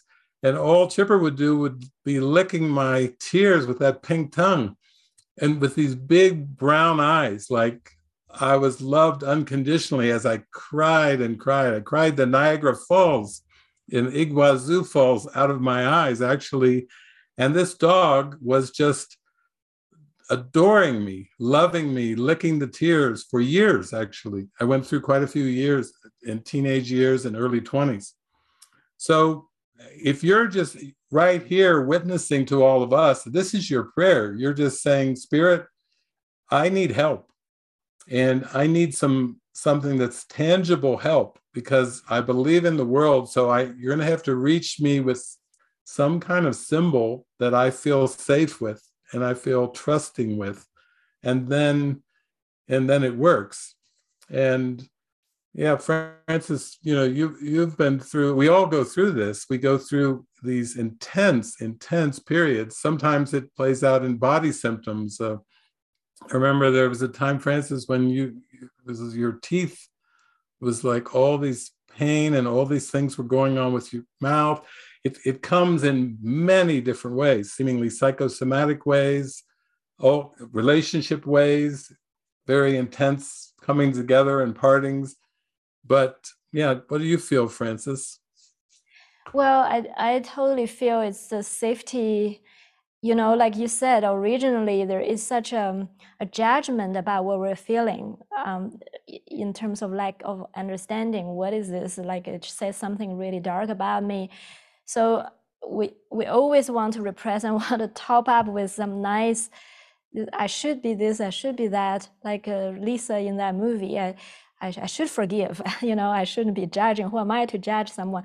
But it was kind of from this top-down approach and I found, um, you know, I I have to just give all the credit to Jesus because He knows at given period of time exactly what we need, and and it's like even coming to this community, the community configures around that deep healing need that sometimes we were really given um, period of time that that's very spacious and we live in a very spacious and nurturing spaces and allowing all those emotions to come up and people are more available to to to hold space for each other. We go through these expressions sometimes multiple times a day. Like david sometimes referring to we had eight hour expression sessions early days for everybody to emote. And then as as the clearing started to to reach a, a different phase, then it reached a place of deep collaboration. And we use projects we come together to really open up our communication with each other and pray together fine fine tune to the guidance. So i i can't really even pinpoint a specific method but i can just say that it seems like you know, once we give this big yes to the healing journey, the world start to configure around our healing needs. Jesus started to arrange the relationships, the mighty companions, the communities for that. And the, the perfection of the plan is just unbelievable to me to watch for myself, for also everybody that I live with just the perfection. So I, I feel like, yeah, David has this amazing solo trip just to be with Jesus on his own. And some of us have different um, times with each other, but also alone as well. So I feel like it's come back to this beautiful um, prayer in our heart. And like we give this journey to you, Jesus, and we trust you would bring the right um, the right person, the right companion, the right method to us. Thank you, Geraldine. Thank you, Geraldine. Okay, looks like we're ready at La Casa de Milagros there. Fabian. Hi, can you hear me? Yes. Okay, cool. So, um, so I have a, a couple of questions, but if you feel that maybe one question is more important, then you can just focus on one. It's really up to you. Uh, I don't want to, you know, take too much of the time here. Um, so my first question is about um, guidance, creativity, and discernment between the two. Uh, the second question is about body uh, feelings uh, that comes out of the blue um, so okay. Now the context for me is that I'm at the Casa right now. I'm doing the internship. It's very fun. I, I really love it. Um, there's already so much healing that's happened, and a lot of come stuff come up uh, the on the surface. Um, and I feel the support here, which is amazing. Um, now, I came here with the intention of, uh, with along with the internship program, to also maybe work on some technical technology projects, you know, uh, VR or different kind of apps, all for the uh, purpose of uh, helping people awaken, and that includes me. Uh, now, I haven't really got a chance to work on those because I'm so busy here and I love it actually. I've been doing a lot of uh, tasks here around following guidance, you know, uh, fixing stuff, uh, cleaning, uh, reorganizing stuff, and projects that are very fun to do actually. I really enjoy those. Um, but I still have those ideas that comes up you know and sometimes i feel guilty i almost feel guilty about them because uh, some ideas they they more around here what's happening here uh, and so you know sometimes i share them sometimes it feels like it's too much spontaneous so i, I feel bad about sometimes now about sharing those. I try to focus just on what i'm asked to do but uh, also have a lot of ideas that comes up about you know projects you know like vr projects or things that we can do that I, would love to do to basically help um, make the course more accessible uh, for people. But then there is this thoughts that comes up after that will that are well am i supposed to do that? I mean you just mentioned that example of helen uh, and then jesus telling her you know i love you. And so you know like am i supposed to uh, to try to help the world? Because otherwise i'm or i just shouldn't worry about those basically. Um, and i have many creative ideas that comes up you know? And so you know i'm torn right now because i, I don't know if uh, and and those are there's just ideas you know? I haven't done anything. I haven't not having even even time for those. So so that's for that you know about discernment on what to do with those. And the other question is about body sensations. Um, so i'm very sensitive. Uh, maybe it's a it's a self concept actually but uh, i feel sometimes especially since i'm here that i've been having those weird sensation coming up all the time. Even now it's been very intense. Actually as i was thinking about my question they started coming up and that's why i'm bringing that question. And and they can be very like it's like adrenaline almost but sometimes it's kind of like that the that feeling you can get when you are in a situation where there's a lot of fear there's something that you don't expect that's coming up you know maybe what happens when you are in a car accident or things like that you know. But they're like bursts that comes all the time especially when i have ideas when i'm thinking they just come and, and they i don't expect them to come, but they just come. And and I just just wondering if it's something that you, you both know about, experienced, or you know, uh, if I just should just hold space and then not judge them. Thank you. Thank you, Fabian. Well, Frances just she just kind of gave a beautiful. Um, it was almost like a a rainbow of phases that you go through. Um, we're facing emotions when we were i was just sharing briefly about how intense it can be. And and you're talking about when you feel sensitive to this you feel all kinds of different things that seem to be based in the body or or you experience them through the body. And then i think overall like one of the last things that frances was mentioning was like the collaborative projects. That was more farther along and then even with Nana, with her deep experience, she's been doing volunteering and helping out with so many different things. But now she's starting to merge into this deeper, like witnessing state of watching the dream figures and feeling the merge and connection with Jesus. So just briefly, I would just say that that once i mean you came out from from the workaday world and and your skills being used you know for productivity and profit and all those kind of things. And now you've dropped uh, into a whole different phase from that. And and that's where i think the sensitivity is coming in because i had the same thing in the parable of david. You know i was in university going going going on the wheel for like 10 years full time.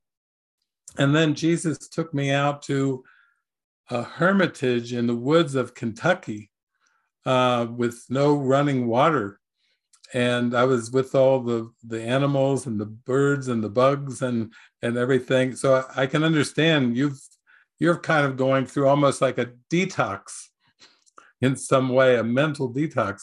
Your mind is very creative. You have you you have lots of skills. You have lots of ideas bubbling on your mind. It's like a fountain with bubbling ideas coming up. But you're going through a pretty much of a phase of dismantling um, and and instead of having all these choices to deal with in the world, it's more of okay, what's my purpose? Listen and follow and, and pay attention to my emotions, which is more what Frances, you were describing is more one of the earlier phases that you went through when you went to the monastery for the first time. And and only thing I could say with that, and Frances, you can address this too, is that I find that Jesus has, he knows our skills, abilities, he knows what we're capable of doing for the whole universe. You know, like you say, as a blessing for everyone. But we have to do it on his timing. I mean, a lot of times I had so many ideas. I was ready, ready, ready. And Jesus was kind of like, Yeah, thank you, thank you. Wonderful, wonderful. Just wait.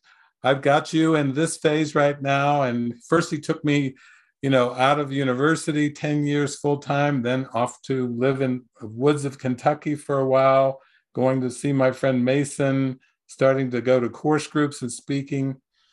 Then he took me on big road trips, five and a half, six week trips around the United States. There were so many phases. I mean, I could tell you in the last 30, 36 years, I've gone through so many different phases. But the one thing I can tell you is trust in Jesus, trust in the one within who knows the big picture, who knows what phases you need to go through first. Be patient, I was always saying to Jesus, okay, what's next? What's next? And he's like, calm down here. I've got plenty for you right now. You've got a full plate right now. You're asking a lot of what next questions for me, but and the, and there were lots of phases, world travels, communities, centers around different parts of the world, and and going with Frances to China. That was the whole thing for both of us. That we were we were just trusting going over to China, we had no idea what we were going to face over there, how it would even happen when we got there. We just kept being faithful and willing to to not try to push it and not try to figure it out because I feel that Jesus and Spirit has a lot for you in terms of collaborations. Spirit's going to use your your willingness to the max but right now, that's where the sensitivities are coming up in your body because you're just facing some things that, that you weren't even aware of. And now they're coming up. Uh, and and yeah, maybe Frances, you can address what Fabian's going through here. Yeah, it, it's funny. I was just thinking of Soren this whole time because he first came. He's uh, he's been in the filmmaking business for thirty some years, and he came with a film project. And yet, the whole project, he has so many ideas. And the whole lesson for him to feel happy is to let go of all his ideas and trust the guidance that's given, no matter how it looks like and how it feels like comparing to the past experiences and past, past knowledge. So the film project lasted for I think the first couple of years when he came here. And three years ago, uh, 2019, he and I, Soren and I took a road trip from Denmark all the way to Spain. And on the trip, we were driving and we see so many windmills along the way. And then Soren just said to me, you know, Frances, that what would be my passion? it would be to build a windmill for for our community in Spain because we just got a, a house in Spain. So I thought a windmill. And he said, yeah. So I thought, okay, that's a, that's a, that's a pretty far out. I can't think of building a windmill. but but then um, a week ago, David called me and he said, you know, I think I think we want to build a windmill. And I thought, oh. Then Jason called me the next day. He said, David is thinking of building a windmill. I said, you know who is your man? It's Soren. Soren has been. How many years later? years later, Soren's like, yes. And it was like, oh, okay, that that would be thrilling. That's the word he used, thrilling. when the spirit is taking over of your life, it's it's thrilling. That's so yeah. That's uh, uh, uh, I hope that example answers some of the questions you have. Just trust, trust. There is a um, cracking open now. Trusting there is a. Um, yeah, it's like um, repurpose going on, a shifting, reorientation. Then all these given ideas gonna come through. Yeah, it's gonna be a beautiful, beautiful use. That's, that's a great God's timing story. really, truly, we wait. uh, okay, Wenji, thank you for your patience.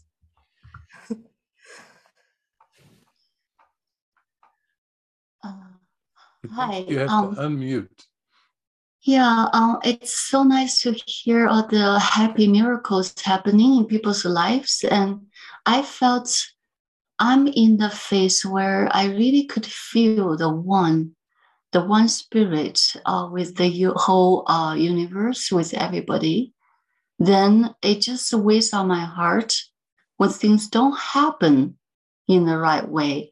And I I did ask the question on Friday a little bit. So it sounds like I just cannot understand. So when things goes right, then we we say, oh, this is a miracle because Jesus or God provide us. But then when things don't go right, and we say that's our ego.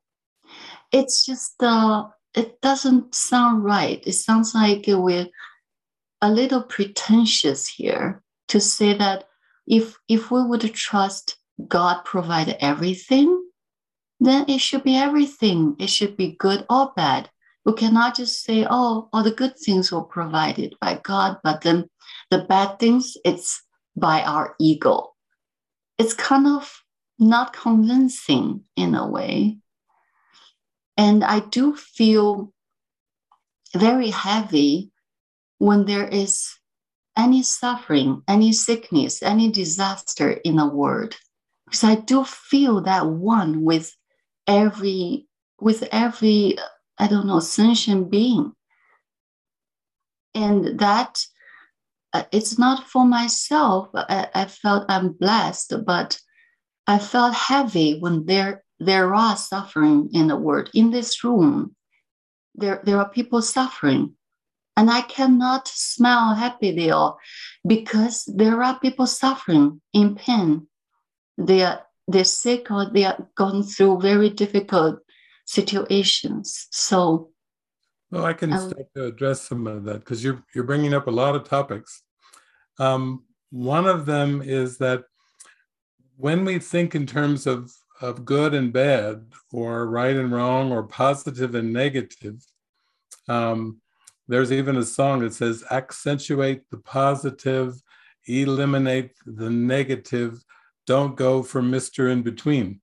Uh, that's a, a, a light song, but but what we learn in spirituality from from the master from jesus is that that suffering is a perception and that perception always involves our mind uh, our, our what we perceive in the world and what we perceive when we look at people's faces on Zoom, or we hear their tone of voices, or we we hear what they're going through. Suffering is always a perception, and and that perception is based on an interpretation. So we make a, a decision in our mind, an interpretation, and then we perceive in the world based on that interpretation. So when we think of someone like Buddha or Jesus or the, the masters that seem to transcend um, physical discomfort, transcending pain, psychological pain, uh, transcending all types of, of suffering and discomfort. Uh, this is not a path at trying to deny something. It's, it's a path in going so deep inside of our mind that we can come to the truth. But this truth is, is not two, it's not dual. Uh, there, there aren't, there isn't something like goodness and and suffering. It's it's only love and light. That is the nature of reality. That's the oneness you experience when you you feel and you go, oh my gosh, God, I love you so much and thank you. And I want to feel this always. I want to feel this always. And that's your prayer. You're you're praying. You're saying, I want to feel this always. So when we perceive something is going wrong, when we perceive some suffering or mistreatment or abuse or war or anything that you know doesn't feel good that is presenting us with another step inward to to release that which God did not create. And when you spoke on Friday, you were you were bringing that up. You were saying you didn't use at that time. You didn't use the word pretentious, but you thought this something's not right. Oh, just give my life over to God, and then God will take care of me. And but what about the people over there? Is, is, is God taking care of them? And what about the ones over there? Is God taking care of them? So miracles come through us and they they show us, they're convincing us that when we listen to our intuition, when we line up with God, then we perceive a sense of calm, a sense of peace, a sense of joy. It's coming from that alignment. And when we are not in alignment, it's it's a lesson for us. We we face met so many lessons in this world. In, in the course of what seems to be a whole lifetime, we face so many trials, tribulations. Um, you even used the word I think on Friday. You said is is like God testing us. Is God like testing us? And it's not so much God testing us, but but we're testing in our mind if we can believe something other than what God gave us. we're we're testing out we're testing out an identity question. you know, in heaven it's just spirit. It's just I am spirit, I am one. But when we play the male female game, when we play the country game, when we play the working game or the I'm interested in this, but I'm not interested in this. I'm attracted to this, but I'm I'm repelled by that. That game is where our we lose touch with the oneness. We lose touch with the spirit when we engage in that. So I, I think for myself, and I know with frances we we both played that game a lot. We both went through a lot of education. We went through job experiences, relationship experiences, many different experiences in the world. And then the prayer of the heart, though, is always God, I want you. I want, I want to feel that connection with you. And it's not really pretentious in the sense that it, I would say it's a choice in our mind, but but we have to really have a deep a deep deep connection with spirit in order to consistently choose that joy and happiness. Uh, until we have that deep deep connection then we just get to practice with so many things so many things. And i did see on your when you wrote in are you in ohio? That's funny because that's my next destination. I'm coming to uh, I'm coming to Ohio. So I thought maybe it'd be nice to have a cup of tea or a cup of coffee. then we can explore these things at, at, at, at length, you know, with a much broader context, just over some tea or coffee. Okay. Thank you. Thank you, Wenji. Okay, Elisa. Hey, Frances, everyone. Um, I wanted to share. Um, I was hearing about choice, uh, and I at some point really felt like all that you were sharing, all that was shared, was for me. Uh, but I just, uh, I just wanted to bring up something because um, I don't know if I'm going to have the opportunity to to ask you about this again. So uh, when I, I heard Frances saying that, you know, when she was at the monastery, she wanted to know what was she supposed after the six months, like ahead of time. and I was like, oh my God, because I was, I'm supposed to make a decision tomorrow, not, not even in six months, as far as, as my job. And actually, I think I was supposed to make a decision um, a month ago or two weeks ago when I received this email from from this this this guy from from work. So i'm like um you know i um and then i heard uh you know i think it was frances that saying hey i need tangible help or tangible answers. And i'm like yes i need something tangible too at this point. Um I, you know I, I don't i don't seem to have a, a job at this time um i i don't know if i should go back to that job but send in some email I don't even know if I still have the job because yeah, I don't know. And I don't know if what's going to happen as far as finances and um, if I'm going to stay in this apartment or not. I share that on Friday. Um, so I, I, and I, and then I, I heard Nana's sharing. I was like, oh, that's so beautiful. And, and, but I'm, I don't know. I, At this, I was like, so in alignment. And then when the last, with, with the last sharing, something in me could relate to those fears too and doubts. So I I I, I don't know what what to do anymore. Um, yeah, I don't know what to do. I. Um, okay.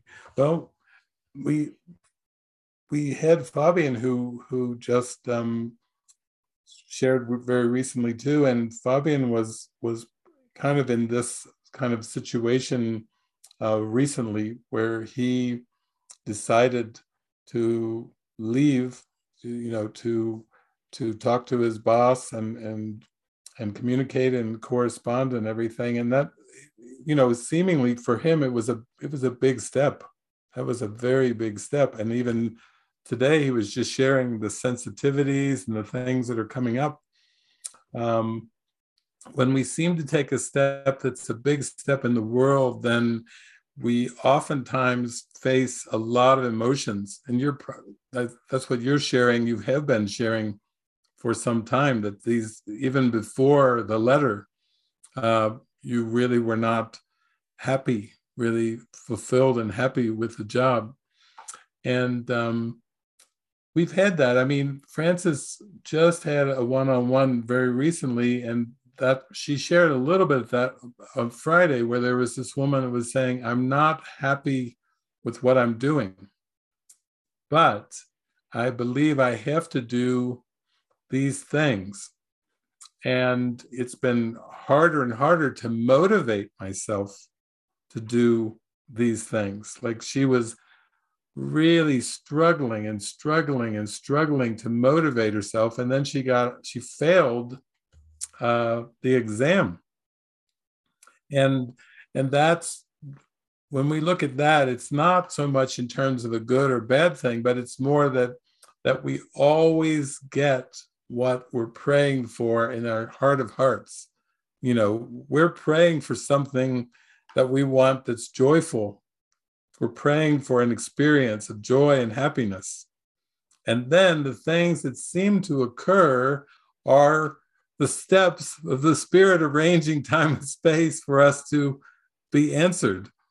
Uh, like when this woman told Frances, you know, now now I've failed uh, the exam, but Frances said, well, what if you had passed the exam? What would be be your reward? What would be your next step? Would be like a nine month internship that she would not enjoy.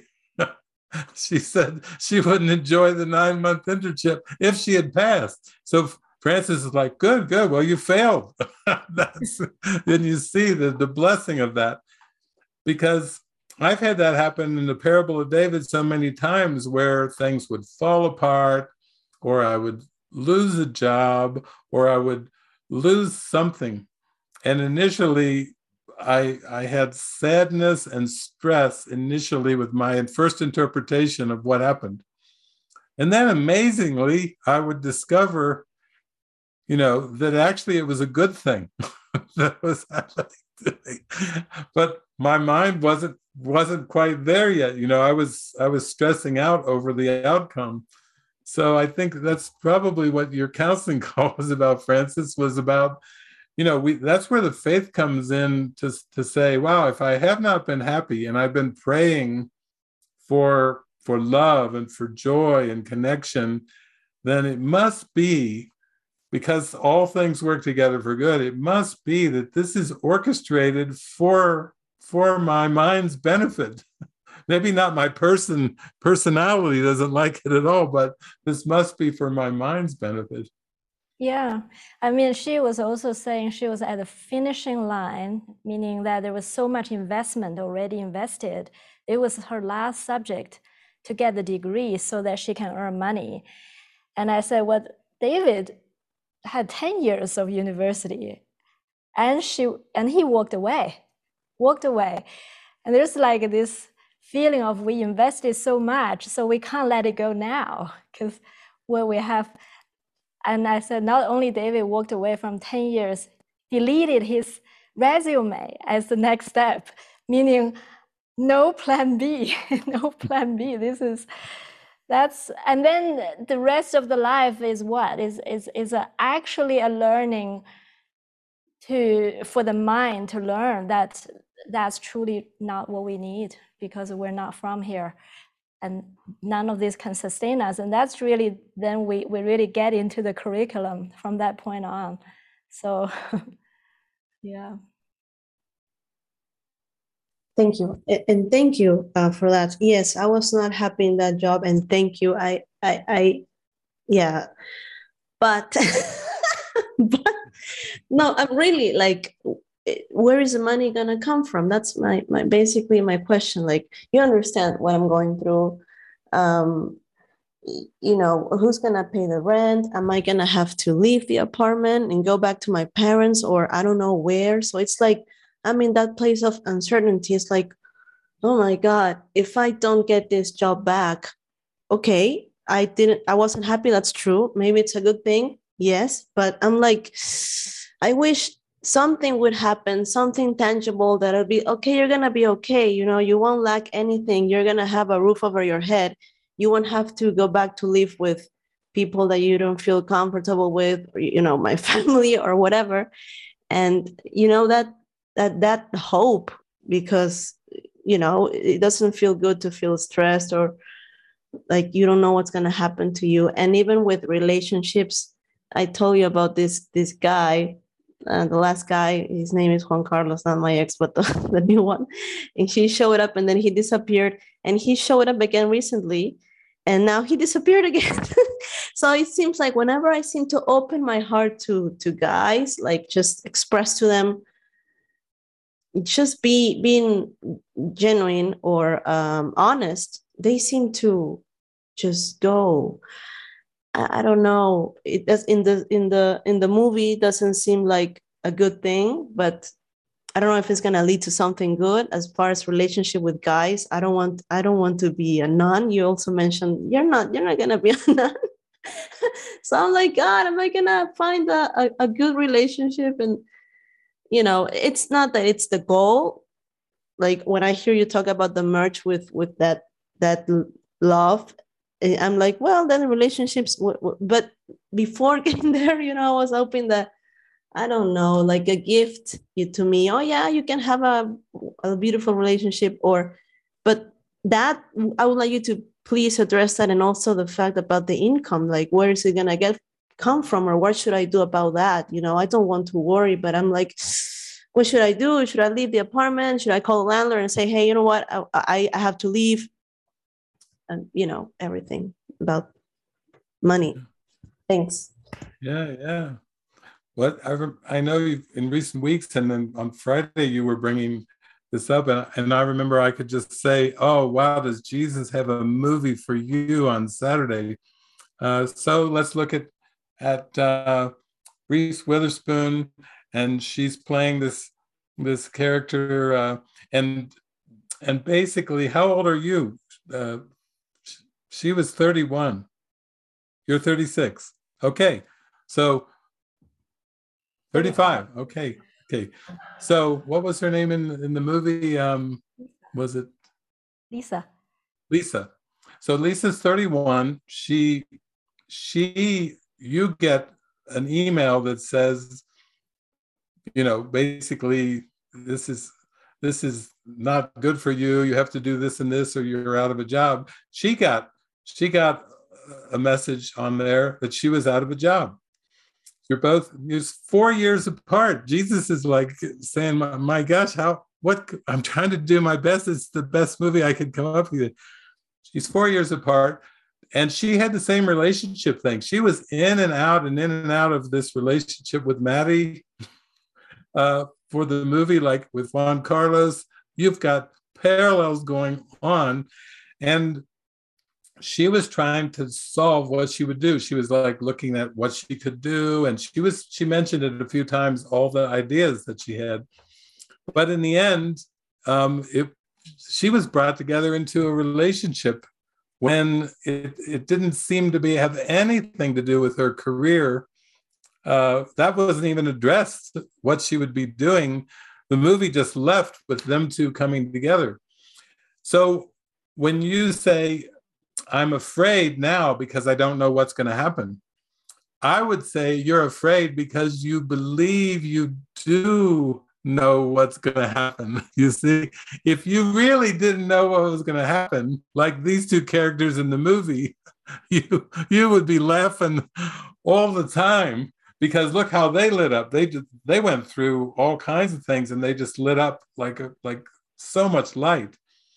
So this is where the spiritual journey comes in because this is where trust gets developed. You know, the old thing about God doesn't give you a fish, he, he teaches you how to fish. And God doesn't give you the outcome answers, He gives you the, the steps to look inside and release what you already believe you know. There probably there's a voice in your mind that's saying, listen, least you're 35 years old, you don't have a guy, uh, you, you're almost on the cusp of losing your job. And I could, there was a time in my life where I was actually in that mindset and I was was pretty worried. I was actually pretty worried. But once I started to take leaps of faith, uh, of really saying, hmm, let's really see here. Like I said, I didn't like to travel. Jesus took me traveling. I didn't like to speak. I was shy. Jesus had me speaking. I didn't like hanging around people. Jesus always had me on the road, not in a hotel room by myself, but always hanging with people everywhere hostels, houses. Jesus was throwing me together with people, people, people, people. I was a loner. He threw me people, people. I was shy. He speak, speak, speak, speak. I like to stay in one place. He's like, travel, travel, travel, travel. You see, we have to really trust the spirit to, that knows what it's doing. Just like in the movie, it, spirit pulled it off beautifully. But the characters, they just had to trust because it wasn't what they thought it would be. It didn't go the way they were imagining it would go. It went in a whole different direction and I think for Frances and I, that's the way our lives have gone. Neither of us could have predicted our lives would have gone this way. They went in a very different direction than than our conditioning had had uh, told us they would go. And Frances always said, you know, she wanted to work hard for many years, save up her money, and then when she retired and she had a nice big nest egg, she would travel the world and meet people and see all these different countries. The only thing it got flipped. she she got to travel the world and meet all the people before the pandemic. and even that was beautiful. It got got it all in when when there was easy travel. and you see how it all comes in a way that's even better than we can imagine. But we do have to we do have to have that sincere prayer of like, show me, you know, I'm willing to take the step, I'm willing to take the leaps.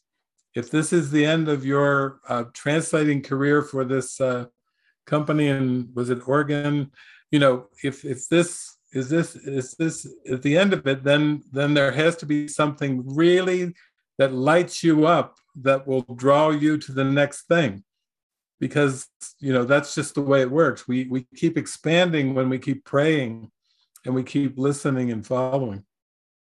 Yeah. okay. Thank you elisa. Okay. Okay. Peter hey we get to see you again peter. Wonderful. Yes hello. Hi. Hello hello um, thank you so far for a very nice uh, weekend. And uh, all that was uh, addressed to was uh, a blessing for my soul, I must say. And uh, to express my gratitude, there's a, a, a, poem, and it's about possibilities on a voyage of discovery. Uh, Martin Luther King once wrote that we are more afraid of showing our light than of living in the dark. This poem addresses people who feel shy and afraid, who feel as being lesser children of God, people who need some extra time. This poem is aiming to encourage you. It's meant to understand those people, or maybe when a mighty companion intuitively knowing what to do in case of emergency. It is not possible to be of use when your ego decides. Leave the sacred moment of timing to Jesus. This poem is a poem of compassion, of understanding. I feel what it can be like when you don't have a lot of self confidence, when you sometimes find it difficult to resolve in front of other people. I've been there and done that. I remember I was too scared to start a telephone call, afraid of not having enough words to say. Open up to the possibility that you could be infinitely greater than your ego can imagine you to be. Therefore, ego is just too afraid. Ego has fear. Uh-huh. What you really are is a hero. The coward called ego is terrified by your hero. No, don't believe me. From the perspective of ego, it's not possible. Ego can't stand, can't, and won't do that. Happily for you, and love, it's not ego traveling. Only God knows how great you really are. Leave all the judgment to God, hand it over to Jesus or the Holy Spirit. Start working from that role and just see it as your own voyage of discovery. They know what to do. In heaven, there's a huge love lamp it's used to shine away all your illusions. That's it. Oh, that's perfect. That's that is like another thing for Elisa. That's the that's the icing and the whipped cream and the cherry on top for Elisa. that's good. And I love the way you speak it. You know, I watched a movie years ago and it was Peter Sellers' last movie. It was called Being There and the way you're speaking these beautiful teachings out is kind of like a mystical Peter Sellers being there moment for me. I always wish I could have met and talked to Peter Sellers, and you've just done that for me. He was one of the greatest comedians in the history, and and he had just a way of speaking in the being there slowly, deliberately, and these beautiful words rolled off of his tongue. And you gave us these wonderful teachings in the, it's like a Peter Sellers. I feel like I'm I'm with Peter Sellers right now. so thank you. Thank you, Peter. And your name is Peter too. Jesus, like, what have I got to do for you, Jesus? David, I'll give you everything. Give this is your Peter Sellers moment, so enjoy it. Maybe some of you will watch Being There now. If you see Being There, you'll know what I'm talking about. You'll you'll feel it too. okay. Thank you, Peter. Okay, we've got three more to go, and it looks like Jose is up first here. Hi, Jose. Hi. Uh, I try to speak in English. Um, I'm from yesterday. In the movie, I feel the the, the, the words, the honest, no, the truly communication from the heart to heart. Um, I feel so grateful because when I speak, when I, when I hear you, or Frances, or the other uh, sister and brother, um, I feel my, the words is dancing in my heart.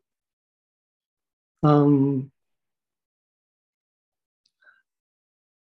and said yes. I want to, to live in the, the happy dream. It's possible to me. And I feel very, a lot of love from Jesus.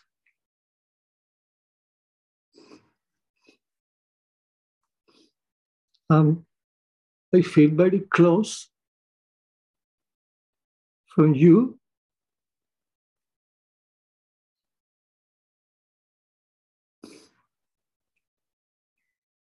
And I feel blessing. Um,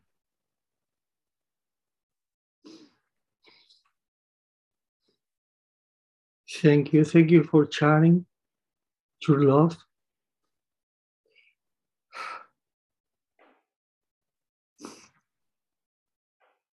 Because I feel it's guide me to the real love.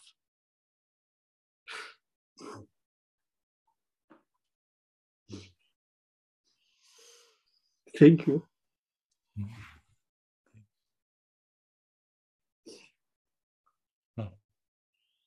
Oh, you're so blessed. You're all so blessed. Oh, thank you, God, for bringing us together in this way so we can rejoice and feel the love. Feel it. Thank you. Thank you, mm. Jose. Thank, Thank you. you so much. Oh.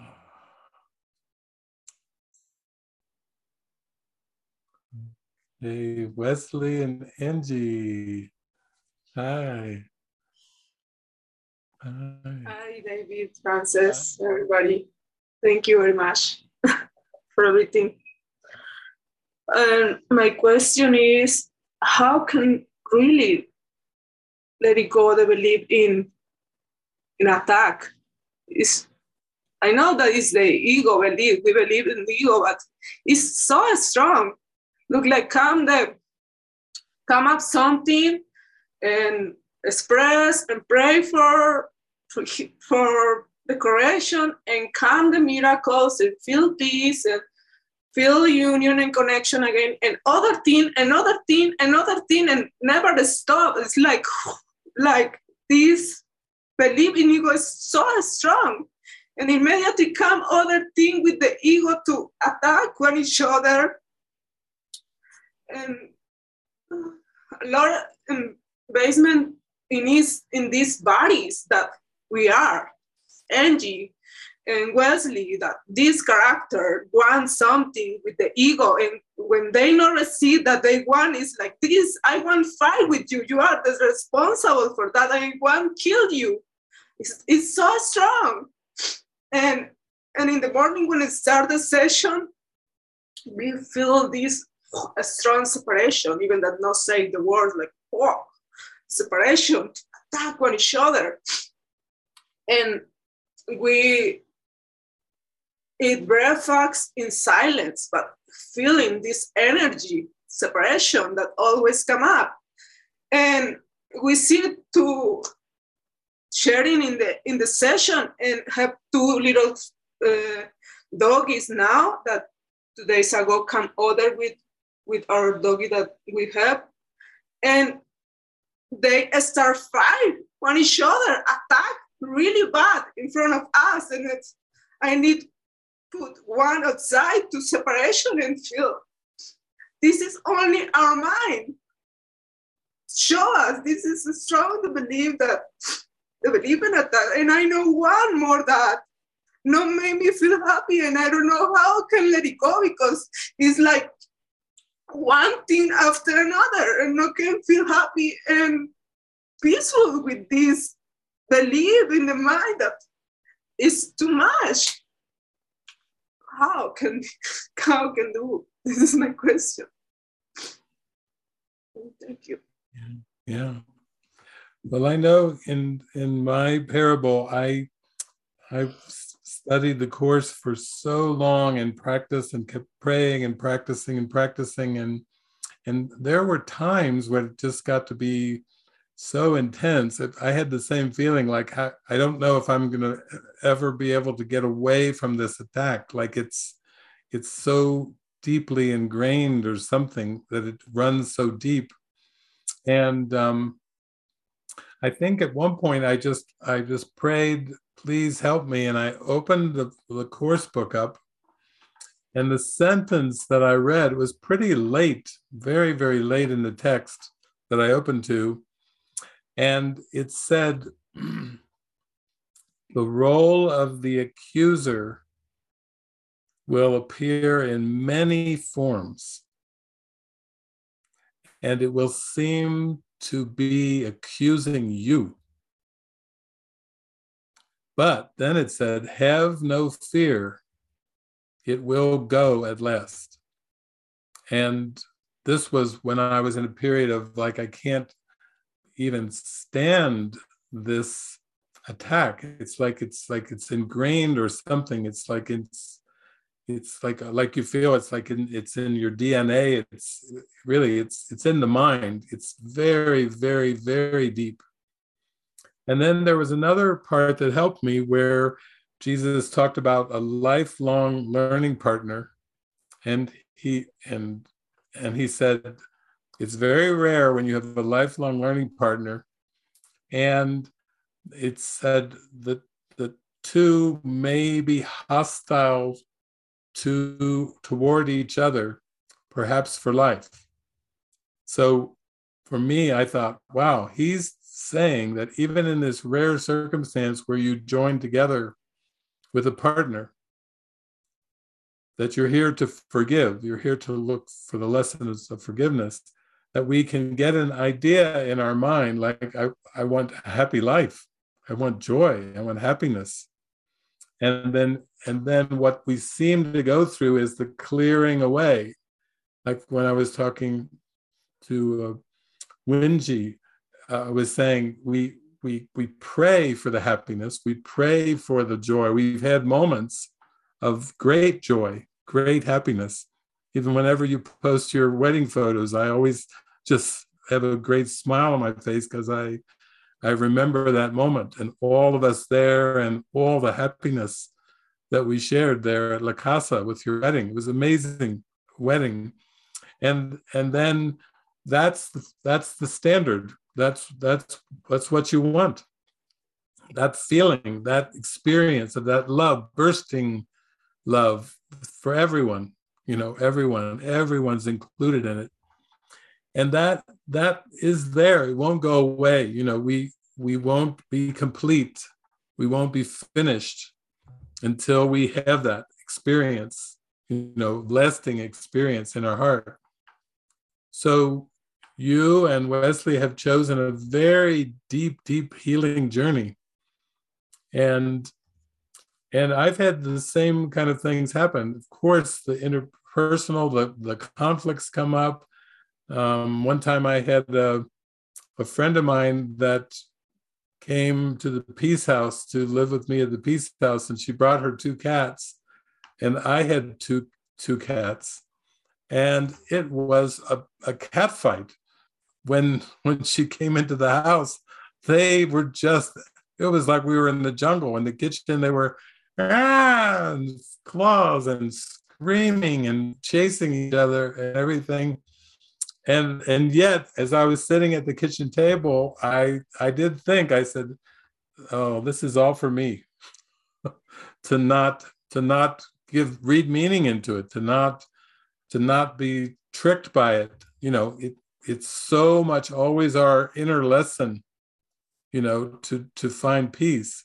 Like my friend dorothy that i've been mentioning recently she just has has a mindset where things that happen in the world even to her own body don't seem to uh, disturb her at all. She she laughs through through everything. But that's that's a very high state of mind. That's that's a lot of mind training.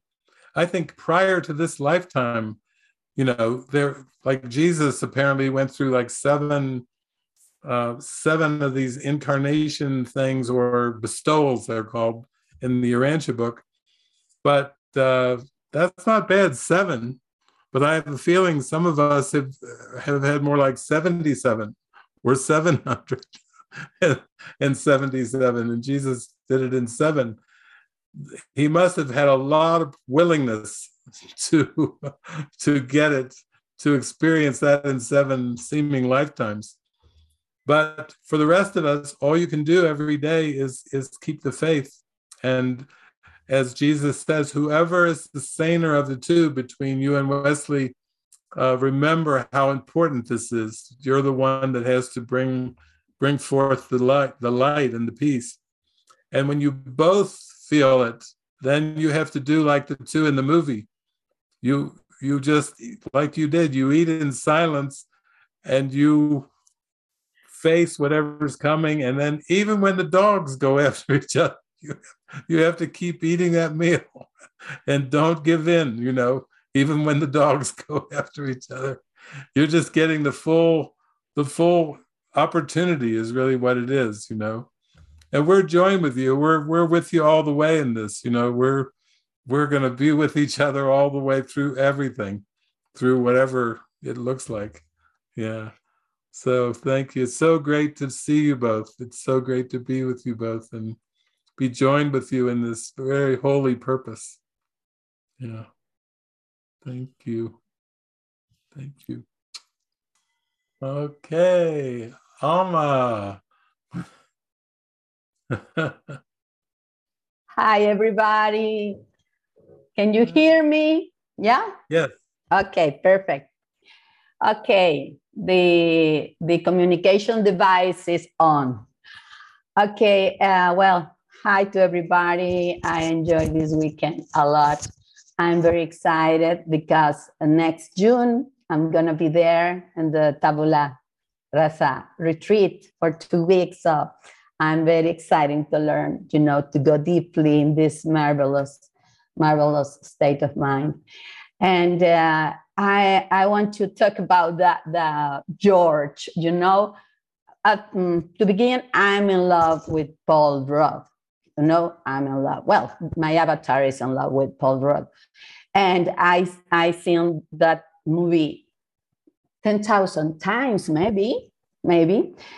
But of course, as, as usual, it's very, very different to, to see, to watch a movie with the explanation of uh, David and without it. And uh, I, I love this uh, state of innocence and I, I, I see the state of, uh, you, you remark a lot the state of innocence and how we are innocent all the time. And that is amazing for me because to recognize that innocence, it, you know, erase all, all the guilt, all the anger, all the, all the responsibilities, all the heavy things in my life. I, I, I try to be wise and to live the happy dream. And even uh, uh, I know the good and pretty things are also an illusion, but I, will I'll try to be wise and to, to keep it uh, all the time with me, just to, to enjoy this time in this, uh, you know, in this uh, matrix or whatever it is, everything. And I learned, I learned, and and I and and I I think and that uh, I remember. I know I I began in, in this car in the in in the miracle in the miracles uh, with the pandemic. You know, with the pandemic by an invitation of a friend, and I have two years in this uh, environment with you, and uh, and before that, I already learned to stop asking for things. You know i'm 60 now but before before that i stopped asking for things because i said i work uh, i worked i worked in a place in the government and for free as a volunteer. And people ask me you have 11 years working here working here as a volunteer generally people work uh, as a volunteer three months and then ask for a job. And you have here five and then they call me at the 10 years and and tell me what are you doing there? And i remember saying um, life already gave me too many things that i have to go to, to go back to go to mm, give in return all the good things and that was the time when i learned to say thank you instead of, of ask for things you know, because I remember my father telling me, my father was a very wise avatar. And uh, and, and here in the projection, because my father, you know who he is, uh, we are brothers. Uh, but here in the, and my father always said, the poor people is the, the people who ask for more. The rich people is the people who is happy and appreciate what what they have so i learned that from my my avatar father and uh, and i practice it a lot and my life changed a lot because i always and i am psychotherapist and i okay mm, you have to do this exercise i said to my to my my my clients do the uh, uh, thinking thank, thanks praying, thanks praying, something like that. Mm-hmm. When you feel bad, when you feel bad, you have to start to say thank you for everything you have. I can see, I can breathe, I have a glass of water, I have a roof, I have something to eat this morning, I have, I can walk, I have had water, I have whatever it is. And and before the, the miracles uh, that that was my miracle. My life changed you know how immense. So i practice that all the time all the time. And the first moment that i start to feel why uh, or, or you know attacks dangers i know you told uh, the curse this is, is well say curse because maybe it's a bad word no, curse is okay. I pronounce it well, right? Yeah. The curse talks um, about. Uh, we're just yeah. coming towards the end, so if you can try to just come in, ah, yeah. Okay. And that's what that's what I want to to to tell you that uh, George, in that innocence, remember me saying thank you, thank you, thank you, and instead of please give me, please give me, because give me always is in the future, as you said, David and future do not exist. And thank you in this moment is the holy instant, the contact directly with God. Thank you. Thank you, everybody. Thank you. Thank you, Amma. Lisa, I think that's another one for you. Jesus is piling it on. He's throwing nuts on top of the the sundae and the, and everything. You know, when I hear you speak, Alma, too, I'm I'm reminded of when I meet my my met my friend Dorothy, because uh, she reached a point in her life where she just thought, "That's all I'm going to do. I'm just I'm just going to live in a state of great gratitude and thankfulness." And as soon as she did that, she ended up getting, without asking for it, she got a job and a car and a house given to her given to her. Like you i could see i could feel that with your vibe. As soon as she quit asking and she just said thank you and she just was so grateful and an acceptance she would laugh and tell me all her parables. She said it was everything started coming to her. A job she didn't search for a car that she didn't even search for or try to get and then a house was given to her too. And she at that point she was laughing so hard when it happened that she said to she said to spirit turn it off. I can't take it her new experiment went went so strong that she said turn it off turn it off please turn it off.